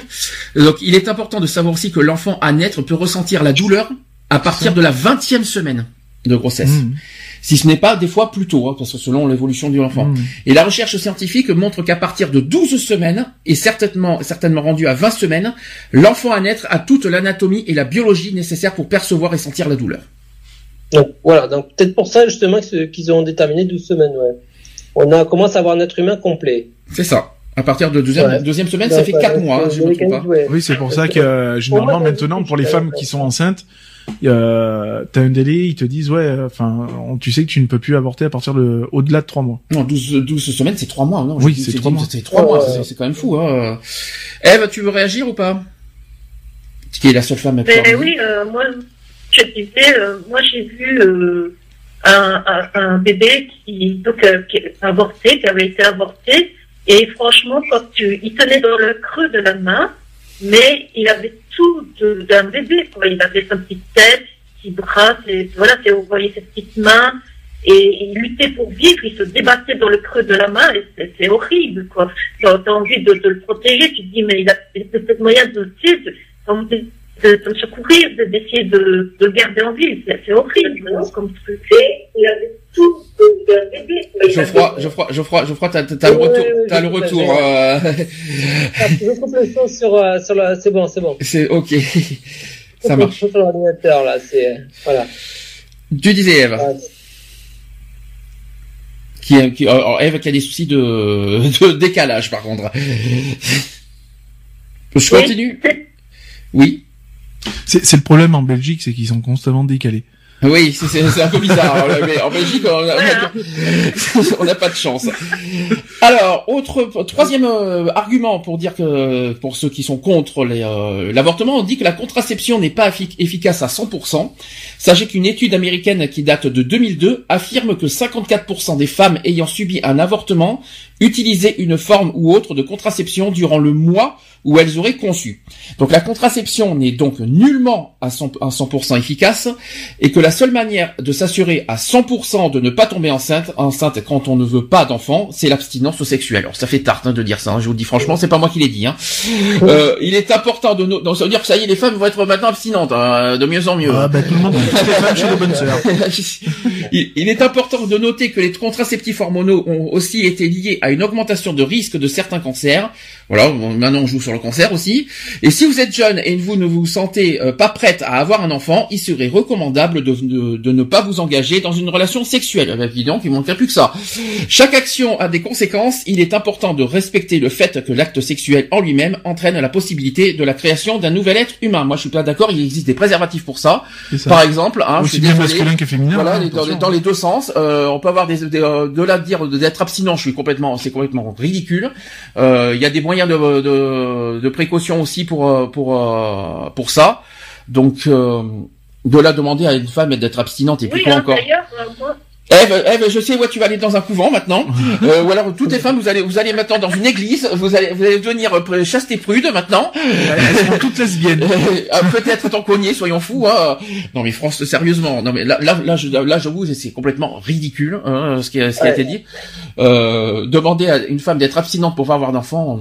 Et cette personne-là, elle est abstinente aussi ou ça ira pour Non, je pense qu'il a un peu fumé, hein, le gars, mais. euh, Il a un peu fumé derrière, je pense, mais bon, c'est pas grave. Eve, toi qui es une femme, toi qui es une femme, tu, est-ce que tu demanderas à une femme d'être abstinente pendant des, des années euh, pour pas avoir d'enfant? Franchement. bah, écoute, moi, j'utilise régulièrement un préservatif pour pas mettre mon joint enceinte. Oui. ah oui. euh, Alors, euh, tu sais qu'on entend à moitié, euh, Eve. hein, tu sais que tu sais que t'as des soucis euh, techniques. Tu vois, alors je te rassure Moi- que Skype fonctionne bien parce que Geoffroy l'entend super bien. Moi, j'ai pratiqué Donc, l'abstinence pendant 5 ans. euh, Enfin, j'en suis pas mort personnellement, mais bon, euh, enfin, faut, faut quand même le supporter, quoi. Je veux dire, Mm. parce que c'est pas évident. hein. Euh, ce qu'il faut comprendre, c'est que, euh, voilà, comme ils disent, euh, c'est que la, la, l'IVG n'est pas une contraception. Hein. Ah non, c'est Ah. Voilà, c'est ça. C'est surtout, moi, je le, je- je comprends dans ce sens-là.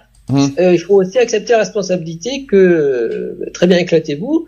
Euh, après, il n'y a pas de risque zéro. Il n'y a pas, il y a pas le, il n'y a pas de risque zéro que vous tombiez pas enceinte. hein, donc, euh, et, et l'avortement n'est pas une contraception, pas du tout. Donc, hein, Et puis c'est pas un jeu non plus. Hein. Ah non. Franchement, voilà, c'est pas un jeu, voilà, ce n'est pas, euh, oui, pas une façon de, c'est pas une route, c'est pas une solution de secours. Alors, ça. mais zut, euh, Dire ah on a eu une relation, ah ben merde, maintenant je suis enceinte, Bon, je vais me faire avorter, c'est normal. Bah oui. ouais. Non, voilà. Alors, quatrième point, on va on va arriver sur un sujet délicat qui est le viol. Eh bien, sachez que maintenant, il y en a qui, qui, qui sont bizarres, qui sont contre le viol et qui justifient euh, ça. Ils disent, premièrement, il est important d'expliquer que le viol constitue juste 1% des raisons pour l'avortement. Moi, je suis pas d'accord avec ça. Je pense pas que ça concerne que 1%. C'est pas possible. Moi, j'y crois pas du tout. Hein. Euh, que la majorité des femmes choisissent d'avorter leurs enfants pour des raisons sociales ou économiques, ça, c'est possible. Ça, c'est vrai. Euh, dans le cas de viol, il est absolument nécessaire que l'agresseur soit puni par la loi. Il faut aussi Forcément, oui, oui, bah oui. Il y a l'acte. Hein. oui, il y a l'acte, mais après, euh, voilà, mais bon, euh, le bébé, il n'est pas, il est pas voulu. On va pas forcer à une, à une femme de, de, de désirer l'enfant. C'est compliqué. Le viol, le viol, qui est le viol, le viol, qui est un acte de violence, et la victime doit être assistée au maximum. Cela dit, il n'est juste, il n'est pas juste de tuer un enfant sous prétexte qu'il a été conçu pour dans le viol. L'avortement ne peut pas être utilisé comme une vengeance pour des mauvaises actions des autres. Si la mère ne peut pas soutenir l'enfant, elle devrait considérer l'adoption, qui est une alternative non violente Bah, qui voyons. répond aux besoins de l'enfant et de la mère. C'est compliqué le non, sujet. mais, hein. non mais tu vas adopter le, le fils de ton, enfin l'enfant de ton violeur quoi. C'est, Ouais. non mais c'est du n'importe quoi quoi. Je veux dire, attends, il- elle, elle va pas bien cette personne ou quoi Enfin, je sais pas, elle arrive à se relire ou il y a un problème C'est quelque fou, part quoi. c'est c'est fort, mais c'est pour ça que je Tu te fais violer, donc, tu te fais violer, donc tu n'as pas le droit de, bah, de liquider euh, l'être qui est qui est en conception, Mhm. et, et tu dois en plus bah, l'accepter. Donc tu dois accepter en plus de t'être fait violer, Mhm. mais tu dois accepter en plus le, le, le fruit de ce viol quoi. Je- non mais c'est du n'importe quoi quoi. Hum.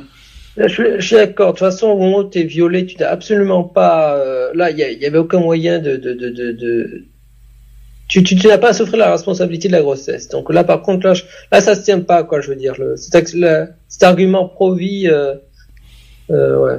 Donc euh, sa base à lui, c'est faut, qu'il faut, faut pas, c'est pas parce qu'il y a eu un viol qu'il faut ouais, tuer l'enfant. C'est le choix, ouais. Le choix de la euh, victime. Ah c'est un mec en plus. Ouais. Bon, c'est Évidemment, Eve a choisi d'elle de garder l'enfant, mais c'est son choix. Mais, Mais, on peut, on peut- euh, mais on peut pas en vouloir. Ça reste le choix de la Euh, personne, mais euh, ça. Là, ça ne. Mais ce n'est que c'est le choix de c'est le choix de, la, de Mais sa bien sûr, mais Et après après de la obliger. c'est ça. Ah non, je suis pas pas d'accord. obliger la, la personne à euh, à ce moment-là, euh, quand c'est arrivé à Eve, euh, tu lui mets le couteau sous la gorge et tu dis, bah ma grande, t'as pas le choix, quoi. Je veux dire, donc tu vas garder. euh, ben non, mais psychologiquement, mais tu pètes un plomb. Déjà que euh, subir un viol, c'est pas. Enfin voilà. Euh, et puis si tu dois en plus, euh, si on t'oblige à conserver euh, ce que tu n'as pas désiré, euh, Mm. laisse tomber, quoi. Moi je me, moi je me fous en l'air. Là ouais, là tu peux me l'euthanasie, y a pas de Mm. souci. Hein. Non, on n'a pas à obliger une femme de Bah, garder son de la vie. enfant en cas de viol. Je suis désolé, c'est un choix. Comme elle va faire un choix, ça, tout à fait. mais on n'a pas à obliger. Non, C'est très ça, c'est très clair. C'est vivre dans un monde à l'envers. Hein. Eve, t'es d'accord avec ce que j'ai dit euh, c'est un- euh, par rapport à ça? C'est toi qui toi qui as connu ça malheure- malheureusement, mais tu étais d'accord avec ce que j'ai dit. Oui, tout à fait. Merci Eve. C'est important parce que toi qui l'as vécu, je, je, je voudrais savoir si euh, si ce que j'ai dit c'est bien bien bien bien dit euh, ou pas. C'est pour ça. Maman, pourquoi tu m'as adopté? Ben parce que t'es le fils de mon violeur, donc. euh, Oh quelle horreur. Moi, je pense, non, je pense que tu voulais dire, voilà, que l'enfant puisse être, voilà, que, qu'en alternative, l'enfant puisse être euh, donné à l'adoption. Mais déjà de mener une grossesse à terme, là, euh, ouais, chaud quoi. grossesse parce qu'on a été violé, quand même, c'est dur, hein. C'est chaud. Ouais. Ouais, là, c'est dur, hein.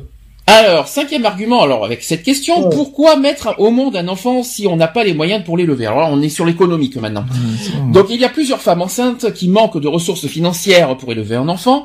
Dans ce cas, il y a plusieurs options. La première, c'est de demander de l'aide aux amis et à vos proches, comme si que les amis allaient, euh, allaient euh, subven- subventionner l'enfant en fait. S'il n'y a aucune personne pour vous offrir du support, il existe des structures qui vous dirigeront vers des centres pour les femmes enceintes. Ces organisations vous aideront à trouver ce dont vous avez besoin, que ce soit logement, des habits, de la nourriture, du soutien financier ou bien du support mater- euh, émotionnel même. une, à Digne. Donc ça existe ça il, y en a, fait. il y a un centre à Digne. oui. Oui, Ok. on a- il y a- Donc l'argument est valable quelque part, si c'est si pour des raisons ouais. économiques. Oui. Après, euh, enfin moi je pars d'un principe. euh, nous, on est enfin, avec mon ex euh, compagne, on a eu un enfant. On, économiquement parlant, euh, on était euh, ras des pâquerettes puisqu'on on avait des avis d'expulsion et tout. Euh, on a fait l'enfant parce que ben on voulait absolument cet enfant. Euh, on va, enfin elle a jamais voulu l'avorter parce que économiquement parlant, c'était pas jouable quoi. Hmm. D'accord. Eh, je crois que tu voulais dire quelque chose, j'étais entendu Mais, aussi. justement, ouais, enfin, disons, bon, fondamentalement, de toute façon, je respecte, moi, je, je, je veux le droit de chacun, euh, les raisons qu'il veut de, de- d'avorter, mais après, c'est vrai, effectivement, euh, je, je voudrais pas faire l'IVG la solution de facilité.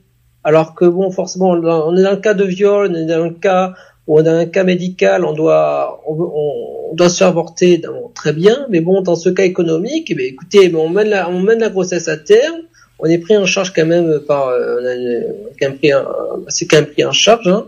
Et euh, après, ben, on peut donner l'enfant adopté si vraiment c'est invivable. Et puis hein, si économiquement parlant, euh, c'est pas bon, ben tu fais pas d'enfant, puis c'est tout quoi. Oui, oui, voilà. Et puis bon, si vraiment, ben, on y arrive, c'est trop tard. Bon, ben, Voilà. on assume aussi. On, a, on est un peu, ouais, on est un peu adulte, on assume. Bah, et, euh, c'est ça, on a des euh, responsabilités. ouais, hein. Le- le- hein, euh, Le gamin, il a pas demandé à ce que tu sois au RSA ou chômeur pour pour venir au monde. Hein. euh. oui. Alors, Ouais, Autre argument, c'est ce, au, cas où si la femme est en danger. Donc, dans les cas où la vie de la mère est en danger, la majorité des personnes contre l'avortement sont d'accord que la mère doit poursuivre tout traitement des médical, par exemple la chimiothérapie, dont elle a besoin, même si il y a la possibilité d'effets négatifs sur l'enfant. Si le bébé meurt au cours du traitement de la mère, c'est considéré euh, comme un avortement involontaire, comme une fausse couche. Hmm. En fait, et un avortement involontaire, du point de vue moral, n'est pas condamnable parce que l'intention n'est pas de tuer l'enfant à naître. Mhm. Donc là, ça va. Oui, Cet oui. argument, euh, cet Là, argument. ils sont raisonnables pour ça. Encore les. Ouais. Ensuite, est-ce que l'avortement concerne les papas? Bah, je pense que ça concerne un peu tout le monde, quoi, en fait. Mhm. C'est pas parce Et que là- nous on n'est pas touché directement par euh, par l'avortement que on ne doit pas non plus euh, euh, dire ouais bah écoute tu veux avorter? Bah avorte quoi je veux dire euh, non enfin il y a, il y a une part de responsabilité au- aussi là-dessus un enfant ça se fait à deux ça se fait pas tout seul quoi Donc euh, dans, ce, dans cet argument, il dit qu'il est facile de penser que l'avortement touche que les femmes, mais en, ré- en réalité, l'avortement affecte aussi beaucoup d'hommes. Il y a des témoignages de conjoints qui auraient voulu garder leurs enfants, Mhm. mais leurs partenaires n'ont pas voulu écouter. Ça veut dire que la, la femme n'a pas voulu écouter Ouais. euh, ce que- le papa décide. Donc l'enfant à naître est lié au père et à la mère. Ce n'est pas tout seul que la mère a créé ce nouvel être humain. Alors les hommes, eux aussi, ont leur mot à dire en ce qui concerne l'avortement. Donc l'avortement frappe les femmes, mais aussi les conjoints, les grands-parents, les amis, les enfants et la société entière. Une étude montre que sur 40 hommes euh, qui ont permis euh, à leur partenaire d'avoir un avortement, sachez que 35 ont subi des syndromes post-traumatiques à la suite de l'avortement. Et ces effets comprennent donc la tristesse, les pensées persistantes du bébé, l'énervement, la culpabilité, l'anxiété, les troubles du sommeil, les problèmes sexuels et, les- et la toxicomanie. Là, ça devient sérieux, là, par contre, le, le sujet. Euh, C'est parce que tout le monde, c'est pour ça que je le dis, tout le monde est concerné. Mm. Un gamin, ça se fait pas tout, enfin un enfant, ça se fait pas tout seul.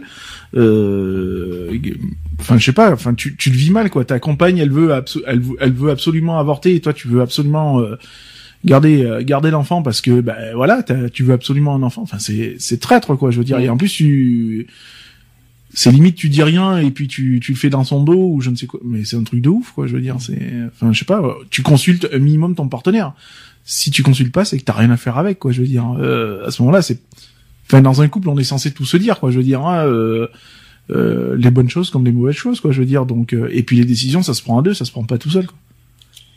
Quelqu'un veut réagir? Ouais.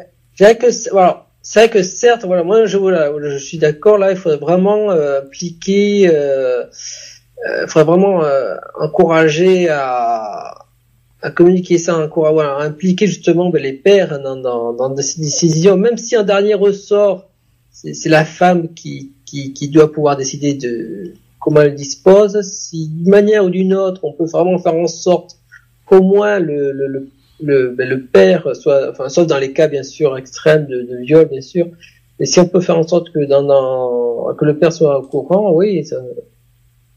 Mais un dernier ressort, c'est toujours la mère qui va. De toute façon, euh, voilà, ça, Pour moi, c'est- pour moi, c'est deux parents. C'est pas que la ça. mère qui Voilà. va décider. hein. Il y a un dernier ressort, voilà. Si, si elle doit avoir des accords, ça, je, je m'en remettrai moi à, à, à la mère, c'est pas car c'est quand même, euh, voilà, c'est ça, c'est un- ça agit sur son corps, c'est directement lié à son corps.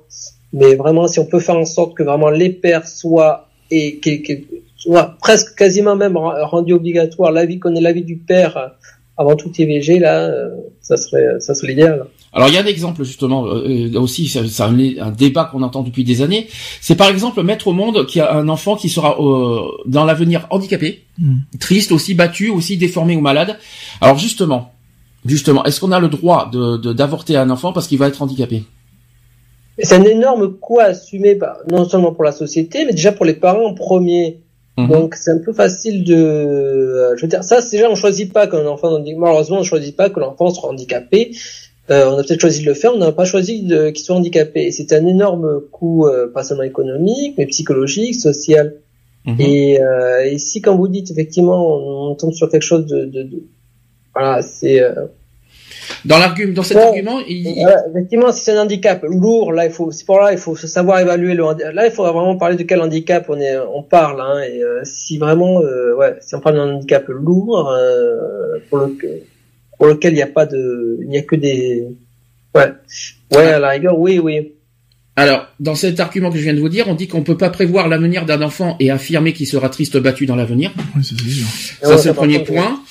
Euh, ensuite, que même si un enfant peut vivre des moments de tristesse, c'est que tous les enfants euh, et tout être humain vit, il y aura aussi des joies, que ce soit, il y aura, pas, sûr. il y aura pas forcément que des tristesses. Ce n'est pas un hasard si la légende fondatrice du bouddhisme repose sur une phrase voulant décrire le sort de l'humanité. Euh, Sire, les hommes souffrent et sont malheureux. Bon, pourquoi pas, hein. c'est pas moi qui l'ai dit. Et pour ce qui est des handicaps aussi et des maladies, il faut rappeler que chaque enfant est unique au monde et que jamais il n'y a eu, euh, jamais il n'y aura non plus un autre enfant identique à celui qui est devant nous. Donc même les jumeaux dits identiques ont leurs différences. Sachez que supprimer un enfant, c'est supprimer son unique chance de respirer et de connaître la vie, qu'il soit handicapé ou non, hein, on précise. Mm. Euh, par- notamment aussi pour un, en cas d'un enfant trisomique aussi. Mm. Euh, si un enfant est trisomique qui dit à sa mère pour la consoler du handicap qui l'affecte, ne t'en fais pas maman, j'ai toujours un cœur à- à- à- pour aimer, ce qui peut manquer cruellement à ceux qui aimeraient les, éli- les éliminer, en fait, c'est tout simplement ça, c'est- ce, ce sont ses paroles. Et si l'essentiel est invisible pour les yeux, il y a certainement des personnes handicapées plus belles que bien, que, que bien des bien portants. Mm. Et ça c'est vrai. Ah. L'IVG ne doit absolument pas devenir l'instrument d'une politique eugéniste. Ça doit absolument pas servir l'eugénisme. hein. Ça ne Mm. doit pas toute façon, ça reste aux parents de, de, De décider, de toute façon. là, mais ça doit absolument pas. En cas de handicap, en cas de handicap, il faut, euh, même si c'est le choix des parents, ça, ça- vous accepterez?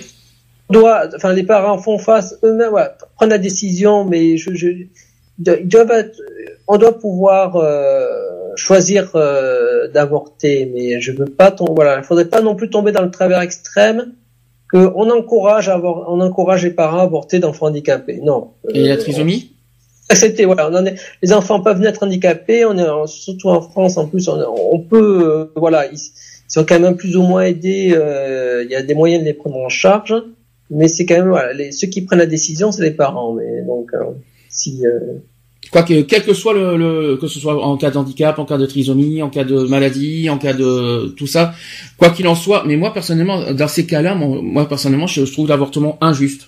En cas de, dans, ces situations-là, Euh, que ce soit que, euh, au point de vue économique, au, en cas de maladie ou handicap, on n'a pas à, ôter la vie d'un enfant. Il peut, euh, on, on, on ôte sa vie et on sait même pas comment il va vivre dans l'avenir.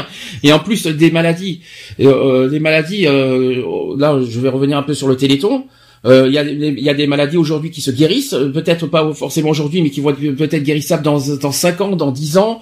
Euh, donc euh, de là se dire parce que c'est une maladie incurable aujourd'hui, euh, qui dit que dans les années à venir les maladies peuvent pas être traitées.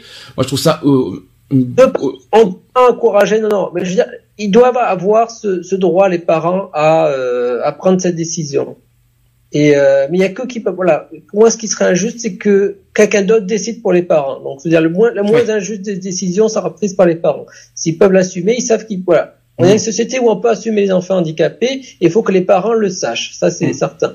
Mais ils ont quand même voilà ils, ils doivent pouvoir choisir.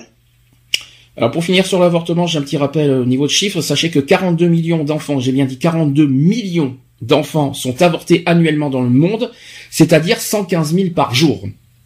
Ce qui n'est pas rien.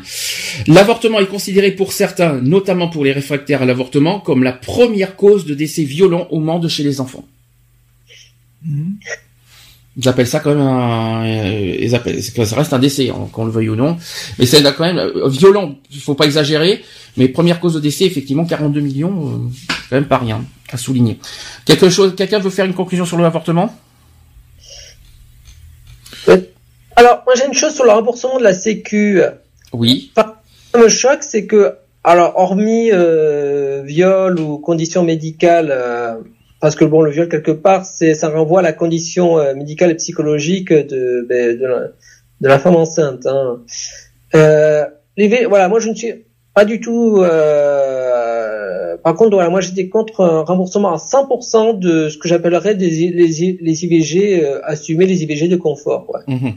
C'est un taux normal. Il y a des euh, il y a des soins qui ne sont pas pris en 100% ailleurs et euh, beaucoup et qui euh, qui concernent des voilà des actes. Il y a des soins des oui. Le, parce qu'on va chez le dentiste, l'ophtalmo, on n'est pas pris en so- à, à charge en 100%, mais un IVG, je dirais, euh, euh, peu de confort, ouais, un IVG qu'on qu'on assume, euh, voilà, sans, euh, voilà. On, ça, c'est, voilà, ça, je comprends pas, par contre. Quelqu'un veut... ça, ça banalise un peu le, c'est un courage là. On en fait vraiment comme si c'était, ça allait de soi que que qu'on qu'on doit qu'on qu'on- d'avorter. Quelqu'un d'autre veut faire sa conclusion sur le l'avortement? Moi, j'aurais tendance à dire que tout adulte est responsable, Mhm. quoi qu'il quoi qu'il en soit, et que ben, ça ne se fait pas à la légère, et on ne fait pas on, on ne fait pas un enfant pour le plaisir, et on s'en débarrasse pas non plus pour le plaisir. Donc, euh, je- j'estime que tout le monde a une grosse part de responsabilité. Les parents sont les premiers visés, et euh, quand on veut un enfant et qu'on le désire, on va jusqu'au bout. Et euh, si on veut pas d'enfant, ben on, on fait en sorte de se protéger, quoi, c'est tout. Ouais, c'est ce que j'ai dit tout à l'heure. On fait pas ça en l'air, quoi. L'abstinence, c'est- c'est nul, par contre, hein, je vous le dis. Eve, tu, tu, tu as une petite conclusion vite fait à faire? Euh, moi, moi, par exemple, je pense euh, surtout en Chine et en Inde, où les avortements se font euh, euh, énormément et euh, donc en fait, euh, ils ne veulent pas de filles vu euh, leur mode de vie. Donc dès qu'il y a un soupçon que ce soit une fille, euh, on, on s'en débarrasse comme si c'était un déchet. Et, euh, et moi, je déjà, je, suis- je suis révoltée de voir ça. Et euh, je me dis, oui, c'est vrai, voilà, euh, parfois il y a beaucoup de couples qui, qui veulent un enfant Et puis, euh, du jour au lendemain, mais ça ne va pas dans le couple, ben, on s'en débarrasse. voilà, on ne veut pas d'un truc qui encombre. et, et c'est révoltant. Si je me C'est trompe pas, révoltant. Donc, avant de, de faire mettre en route un bébé, réfléchissez bien aux conséquences et dites-vous bien que voilà, on ne fait pas un bébé comme ça et on ne s'en débarrasse pas comme ça sur un peut-être aussi. si je me trompe pas, en Chine et au Japon, c'est une histoire de surpo- surpopulation, Mhm. je crois, et que maintenant, Euh, non, c'est c'est question par rapport au mariage en fait. il y a aussi une histoire de surpopulation aussi, parce qu'ils sont un milliard en Chine, Oui, puis Et il y a plus que- de et- femmes que de. et que maintenant, et maintenant, je crois qu'ils autorisent à, mettre- à avoir un enfant par couple, je Mhm, crois, si, si je me trompe pas, en Chine. Euh, je crois que le Japon, je crois que ça doit être la même chose. Euh, je trouve ça un peu euh, dégueulasse, mais bon, en même temps, ils vont pas, euh, s'ils continuent comme ça, ils vont être, euh, ils vont, ils vont, il y en a qui vont vivre dans l'eau, euh, donc effectivement, je, ça, se- C'est euh, c'est par rapport, non, c'est par rapport à la dot en fait. C'est par rapport à la dot parce que ça. en, en Inde, euh, les parents, euh, quand ils ont une fille, euh, c'est les parents de, du marié qui décident de la dot. Donc il y a euh, les parents de la mariée qui se ruinent parfois paient toute leur vie la dot de leur fille en fait. c'est compliqué. Et c'est par rapport à ça que, euh, en fait, ils ne veulent pas de filles. D'ailleurs, euh, parfois, euh, euh, en Inde, ils ont mis en route des systèmes de, de berceaux pour recueillir les filles, parce que en Inde, euh, quand il est trop tard pour avorter, ce qu'ils font, c'est qu'ils tuent leurs filles à la naissance. Ah, quelle horreur. Ah, c'est horrible ça. Et en Chine, ils sont sur le même pied de, sur le même problème, c'est que même dans certaines régions, euh, par exemple certaines régions euh, en, Chine euh, paysannes, euh, les paysans doivent monter en ville parce qu'il n'y a plus de filles chez les paysans, vu que à chaque fois, soit ils, ils avortent pendant la grossesse, soit ils la tuent après la naissance. D'accord. C'était bon à savoir, je n'étais pas au courant de ça. L'histoire de la dot, non, j'étais pas au courant. J'étais au courant sur la surpopulation, mais pas pour la dot. C'est bon à savoir, mais c'est, c'est horrible d'entendre ça euh, dès, la, dès la naissance en plus. Oh. Il faut aussi penser à ceux qui ne peuvent pas avoir d'enfants. Hein? Je veux dire, donc procréer et dire bah, j'avorte parce que euh, bah, j'en veux pas tout ça. Faut quand même aussi penser à ceux qui malheureusement ne peuvent pas procréer et, et qui ont un fort désir d'enfant, quoi. Je veux dire. hein. Donc euh, voilà, un enfant, ça se fait pas à la légère, quoi. Donc s'il veut pas garder l'enfant, au moins, au moins que l'enfant aille euh, quelque part euh, dans une ça. famille euh, qui en a besoin et qui. C'est ça, il faut aussi penser à ça, quoi. Au lieu de s'en débarrasser et, et parce que comme on l'a dit, hein, arriver à un certain euh, certain nombre de de, semaines, de jours, ben, je suis désolé quand du moment où il y a un cœur qui bat et que donc c'est une vie, et ben euh, tu vas jusqu'au bout et puis après ben t'es libre de de le faire placer ou autre au, au pire des cas quoi. D'ailleurs, en Chine, ils ont mis un système pour encourager les familles à garder leurs filles, c'est qu'ils aident financièrement les familles, en fait. D'accord.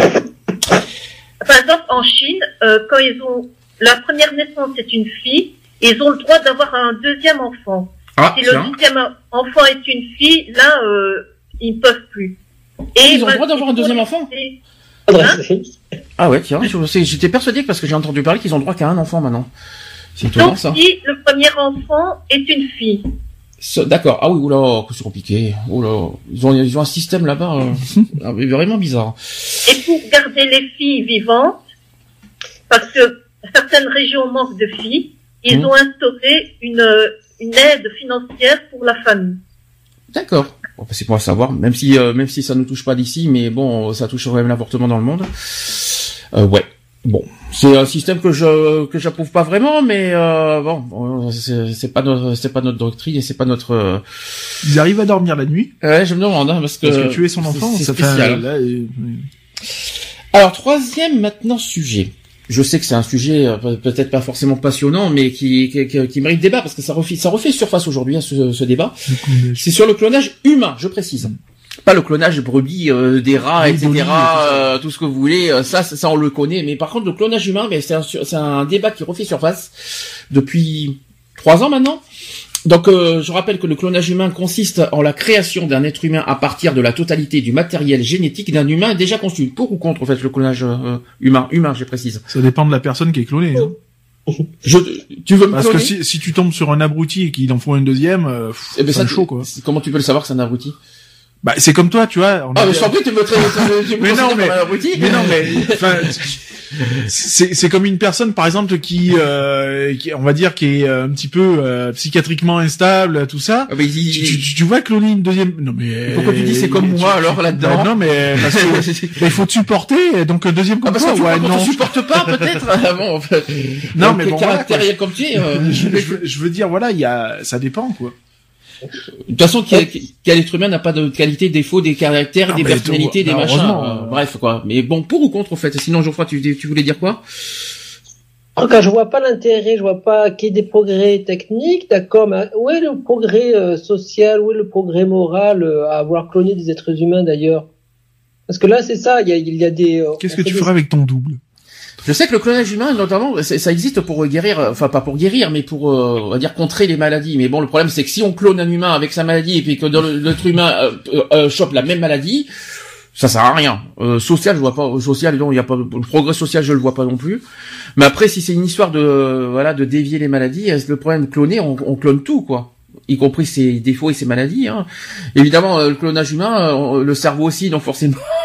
de l'autre côté, il va pas, il va pas, il va pas revenir, il va pas apparaître de, de manière plus positive, euh, peace and love et tout ce que vous voulez. Hein, euh, enfin, je sais pas. Scientifiquement, bon, j'ai, pas tous les détails des côtés scientifiques clonés, clona- du, sur le clonage,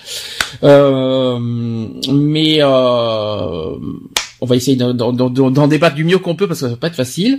Je précise que le 8 mars 2005, l'Assemblée générale des Nations Unies a décidé d'interdire le clonage, même à des fins thérapeutiques. Je précise. La déclaration des, États, des Nations Unies, j'ai failli me tromper, la déclaration des Nations Unies sur le clonage des êtres humains non contraignante a été adoptée avec 84 voix pour, 34 voix contre et 37 abstentions. Et parmi les pays qui se sont opposés, j'ai bien dit opposés à cette déclaration, vous savez qui? Sont opposés Donc la Chine, la Chine, le Japon, forcément. Évidemment. Chine aussi La Chine est opposée, ouais. La Chine, le Japon est opposé, le Canada est opposé, l'Inde est opposé, la Norvège, le Royaume-Uni et figurez-vous, la France. Il va y avoir des, euh, ouais. Après, faut voir ce qui motive. Bah, cloner un être humain à part entière, je, quelle est l'intention, je, j'ai, voilà, j'ai peur, moi, justement, voilà, que l'intention est, que, qu'on lui refuse, ouais, quelque part, on clone un être humain et on va quelque part lui refuser une individualité auquel il aurait droit comme n'importe quel être humain. Alors en fait, quelque oui. part, il y aura toute l'intention du créateur d'en faire une sorte de sous-humain, euh, un peu, ouais. Créateur d'ailleurs. alors, je, je vais vous parler de la loi française, vous allez voir, c'est compliqué. La Charte des droits fondamentaux de, l'Union européenne adoptée en décembre 2000 interdit le clonage reproductif des êtres humains. Donc ça, c'est en Europe. Sachez que la législation française sur le clonage compte parmi les plus sévères. Donc sachez que l'article 16-4 du Code civil français proscrit tout clonage à but eugénique, reproductif ou thérapeutique. Euh, la loi dit ceci, nul ne peut porter atteinte à l'intégrité de l'espèce humaine, toute pratique eugénique tendant à l'organisation de la sélection des personnes est interdite, et, et c'est interdit toute intervention ayant pour but de faire naître un enfant génétiquement identique à une autre personne vivante ou décédée, sans préjudice des recherches tendant à la prévention et au traitement des maladies génétiques, aucune transformation ne peut être apportée au caractère génétique dans le but de modifier la descendance de la personne. Ces pratiques sont punissables de peine allant de, vous savez combien? Euh, fou, euh, ça doit être du crime, il y a C'est du 10 crime. ans. Ah non, non, c'est pas 10 ans. C'est crime effectivement. Par contre, je, je, je précise, c'est bien un crime. Ouais. Oula, putain Eh bien, euh, minimum, vous savez combien? Minimum.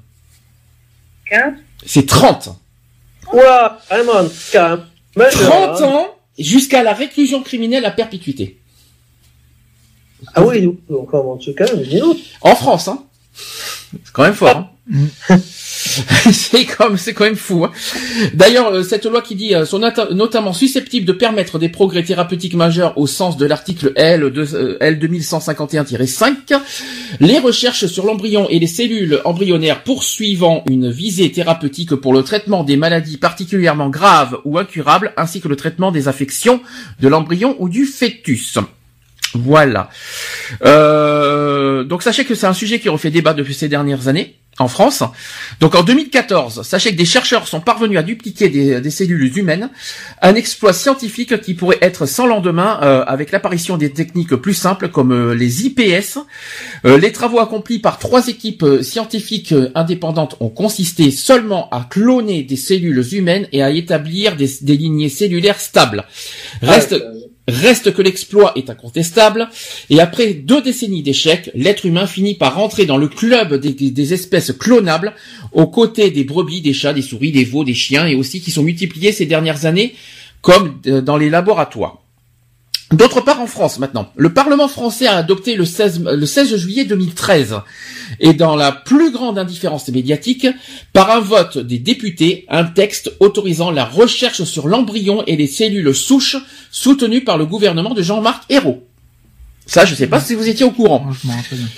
Et enfin, pour finir, en 2016, l'année dernière, alors c'est pas en France, mais c'est quand même dans le monde, il faut quand même me rappeler, et qui fait, qui fait, et qui fait débat partout dans le monde en ce moment.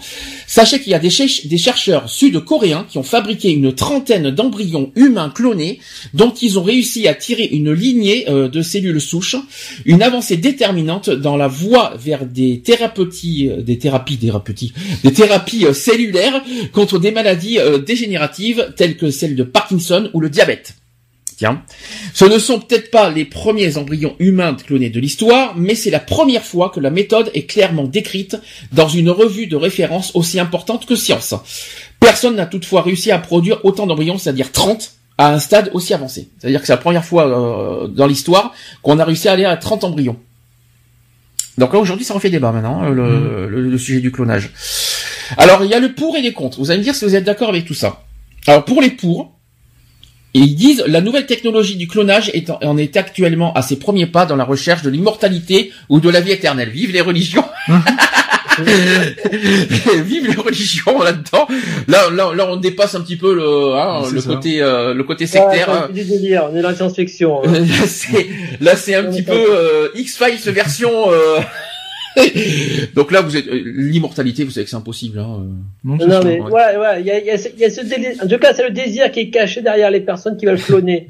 elles, croient justement, elles vont déjà nier l'individualité du clone humain. Le clone humain, il sera peut-être 100% génétiquement euh, identique à vous, mais mhm.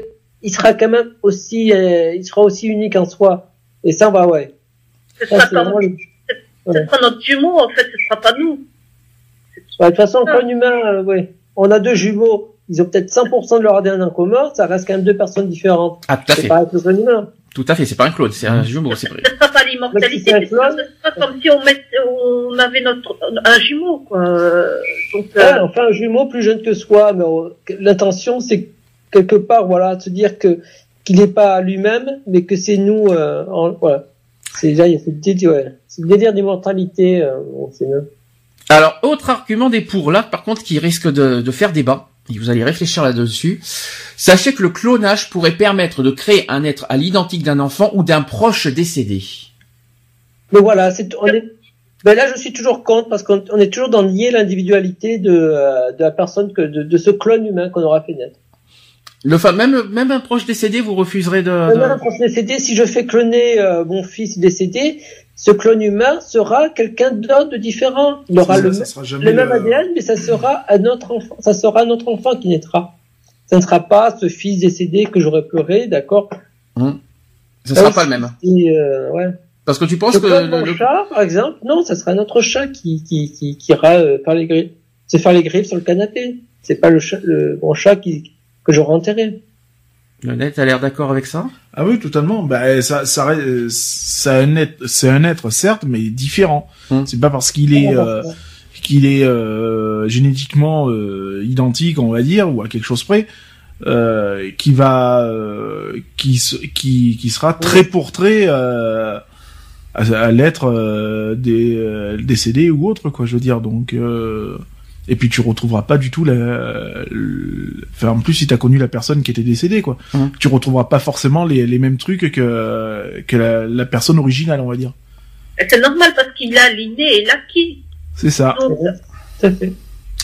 Autre argument, toujours dans les pour.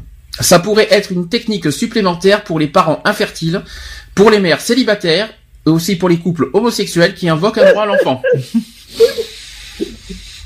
Oups N'importe quoi. Je savais pas que les clonages, euh, que je savais pas que les clones étaient. Ah, Euh, et des superbes techniques euh, pour aider à la fertilité des couples, que ça touche le père ou la mère, mais non, le clonage humain, c'est tellement plus simple. Et puis- c'est on est là absurde. hein. Et puis t'imagines, tu fais 30 embryons de la même personne, tu as 30 frères et sœurs. Ouh, et, et des mères différentes.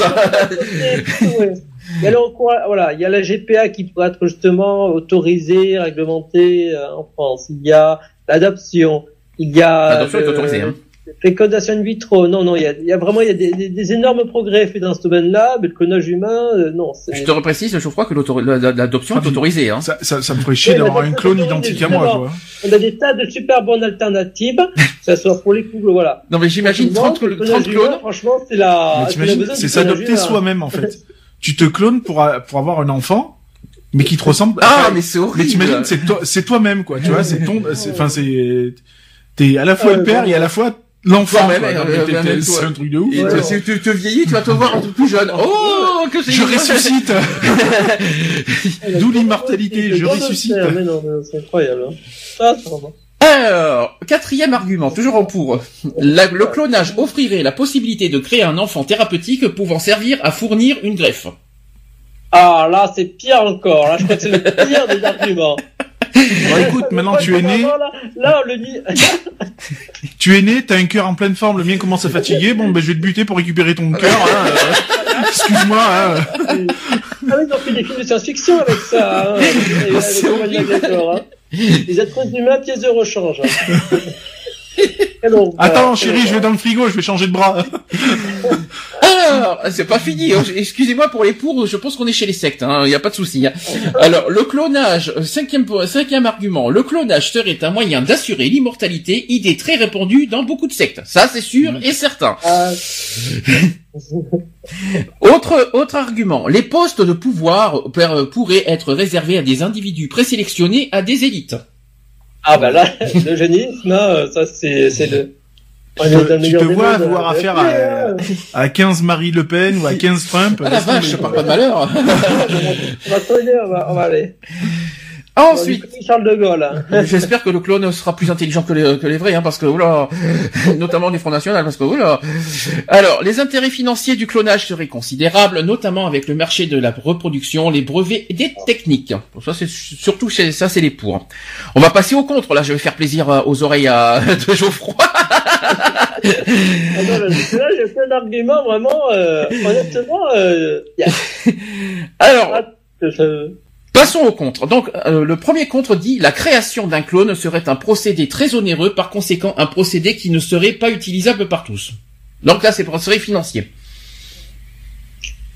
c'est, de toute façon, l'argument économique, il tient pas parce qu'autant toute technologie est onéreuse au début, après, ça peut être bon marché, mais c'est, c'est pas la, c'est pas la question économique, c'est pas pour ça que je suis contre le clonage.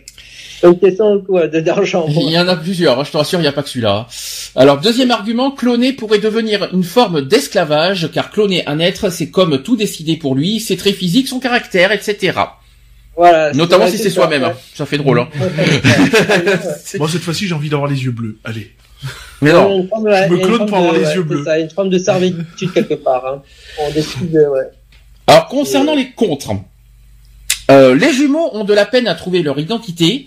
Ainsi, un clonage aurait encore plus de mal du fait qu'il ne serait qu'une copie d'un être, ce qui lui supprime toute particularité unique à chaque être. C'est un peu ce que t'as dit, Geoffroy. Euh, C'est possible, justement, on ne mesure pas le risque psychologique qu'aurait euh, justement cet enfant à grandir euh, en connaissance. Ouais. Comment voilà, tu n'imagines pas le, il, il- il finirait par être lui-même, hein, mais euh, je crois qu'il serait bien névrosé quand même. Hein. Imagine un enfant qui se dit, je, je, j'ai, j'ai, j'ai été créé pour, parce que mes parents ont perdu un enfant et Ouais. je suis censé être comme lui. Je suis censé agir comme lui. Ben, le but, c'est, c'est, ouais. c'est con d'avoir un clone que tu, euh, que tu, es- que tu sois que le but de, est au moins de corriger tes erreurs. C'est bien d'être identique, mais au moins que tu corriges tes propres erreurs dans ce cas, parce que euh, si c'est le but d'être identique à 100%, euh, c'est pas le but, parce que ça sert à rien. Euh, Là, euh, aucun, aucun intérêt. Hein. Si par contre, ça serait bien de corriger ses propres erreurs, les conneries qu'on a fait pendant des années, etc. euh, Mais c'est pas à ton clone de corriger tes conneries. Non, je sais que c'est pas le clone, mais je- euh, j'essaie, non, mais j'essaie, j'essaie de trouver, je suis dans une personne lambda, j'essaie de trouver le, les, ce que, ce que c'est, ce qu'expliquent les pour et les contre, j'essaie de comprendre, donc, euh, Ouais, Qu'est-ce qui motive euh, qu'est-ce qui- ouais, Pourquoi on voudrait un clone, ouais? Et hein. pourquoi, et pourquoi ton clone, il ferait forcément les mêmes erreurs que toi? Je sais pas. Puisque il aura un côté acquis et le côté inné. Donc, euh, le côté inné, oui, peut-être qu'il fera peut-être certaines choses pareilles que toi, mais l'acquis, Mhm. s'il est élevé par euh, une autre famille, euh, voilà, il va avoir une, une autre éducation, donc il va pas, il va avoir certains côtés qui va, qui vont être similaires, mais d'autres vont être complètement peut-être à l'inverse. Autre argument, donc cette manière de reproduction abolirait un élément essentiel au sujet humain, c'est-à-dire la filiation. Oui, et la diversité génétique, ouais, aussi. Ouais, mais oui, il n'y a pas de filiation, hein, de toute façon. Et Ça veut enfin, dire, euh, un papa, une maman. non, mais deux papas et deux mamans aussi, c'est possible. Je te rassure. Non, mais c'est vrai que la question de filiation, déjà, on la pose, à- non, mais c'est vrai qu'on la Tu pose. es né dans euh, un scanner. D'accord. Et enfin, dernier euh, argument des contre, le clonage permettrait d'avoir des caractéristiques génétiques prédéterminées. Or, ces caractéristiques sont le fruit du hasard dans la reproduction sexuée. C'est elle qui nous permet d'être différents les uns des autres.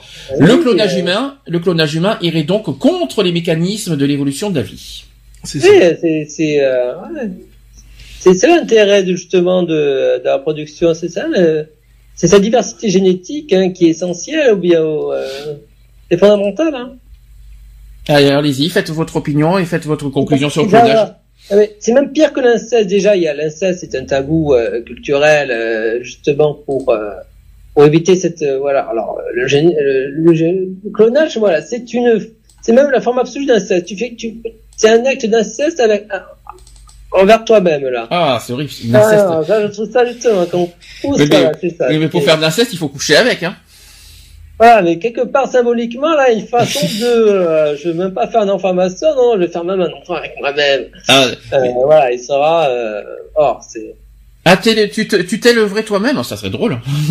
Ah non mais c'est ça, tu dis pas là dans la tête du gens qui, de la tête du mec ou de la femme, enfin des parents qui, qui oh. Ouais, toi, déjà- tu veux pas t'élever toi hein. Non, non, non, Tu veux euh, pas non. t'élever Non, J'ai pourquoi déjà, j'ai déjà à me supporter moi-même. Alors faut en supporter un deuxième, euh. Oh, je veux dire, bah, tiens, je vais avoir mon petit, mon petit Geoffroy. Je veux dire, bah, tiens, mon petit Geoffroy, justement. Oh là. Toi, euh, tu vas pas louper la vie comme j'ai loupé la vie. tu, euh, tu, vais, tu vas faire des super.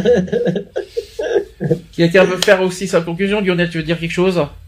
Non, je trouve ça, enfin, euh, je vois, je vois pas d'intérêt. Pas de, De- aucun. de- je vois aucun intérêt.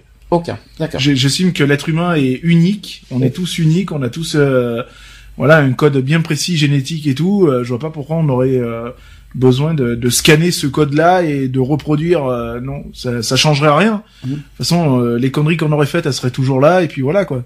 Mhm. Et puis c'est pas à, à une tierce personne de corriger euh, nos erreurs, quoi. Je veux dire donc. Euh, Puis si on doit scanner les, les présidents de la République, euh, des Trump et tout ça, euh, alors là on est mal. alors on est mal barré là. Euh, euh, Vous voulez qu'on qu'on scanne qui les, les, les meurtriers? Alors là on est mal Ah aussi. ben il y, a eu, il y a eu des fictions où à un moment ils, où ils avaient euh, cloné Adolf Hitler. Ah Oh, non. il y avait eu même le film avec Schwarzenegger, là, le clonage, là. Du Brésil. le le film avec Schwarzenegger où il se fait cloner. Il y a un film avec Schwarzenegger ah qui se oui, fait cloner oui, c'est. euh, Ah, euh, à l'aube du sixième jour. Voilà, à l'aube du sixième jour. D'accord. Il, il se fait cloner et tout, et il croit toute sa vie que euh, ouais, c'est lui qui est maître de tout. Mm. Et à un moment donné, on lui dit non non, mais t'as été cloné et tout. Il dit ouais non non, c'est pas vrai. Mm. Il fait si si, regarde dans ton œil, t'as une pointe, enfin t'as t'as une marque et tout dans l'œil, et quand il penche, quand il tire l'œil comme ça, effectivement, tu vois une trace et tout. Mm. Comme quoi qu'il était cloné. Et à un moment donné, t'as un autre Schwarzenegger que tu vois, il a six points. Mm. Donc ça veut dire qu'il a été cloné six fois le bordel. Donc tu te dis Mm. ouais quand même quoi.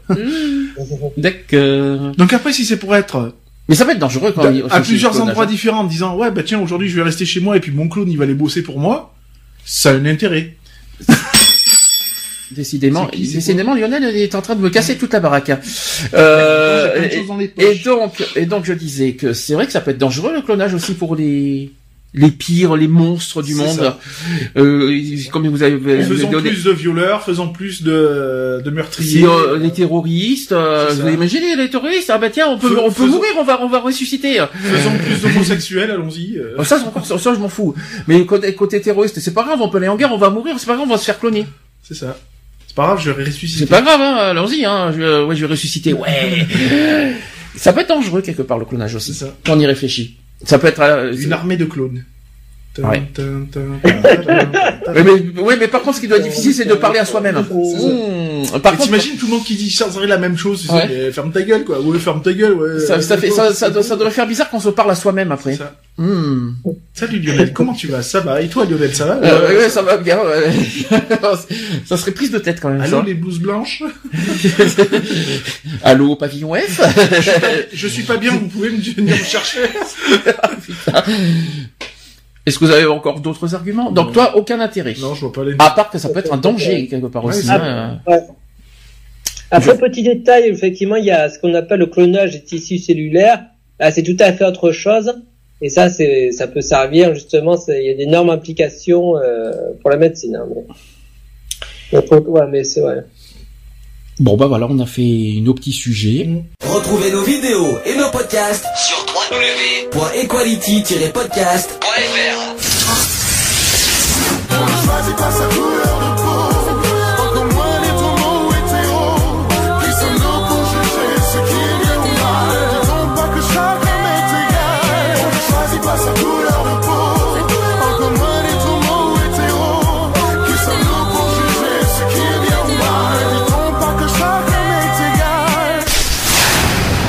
Voilà, c'est fini à très bientôt.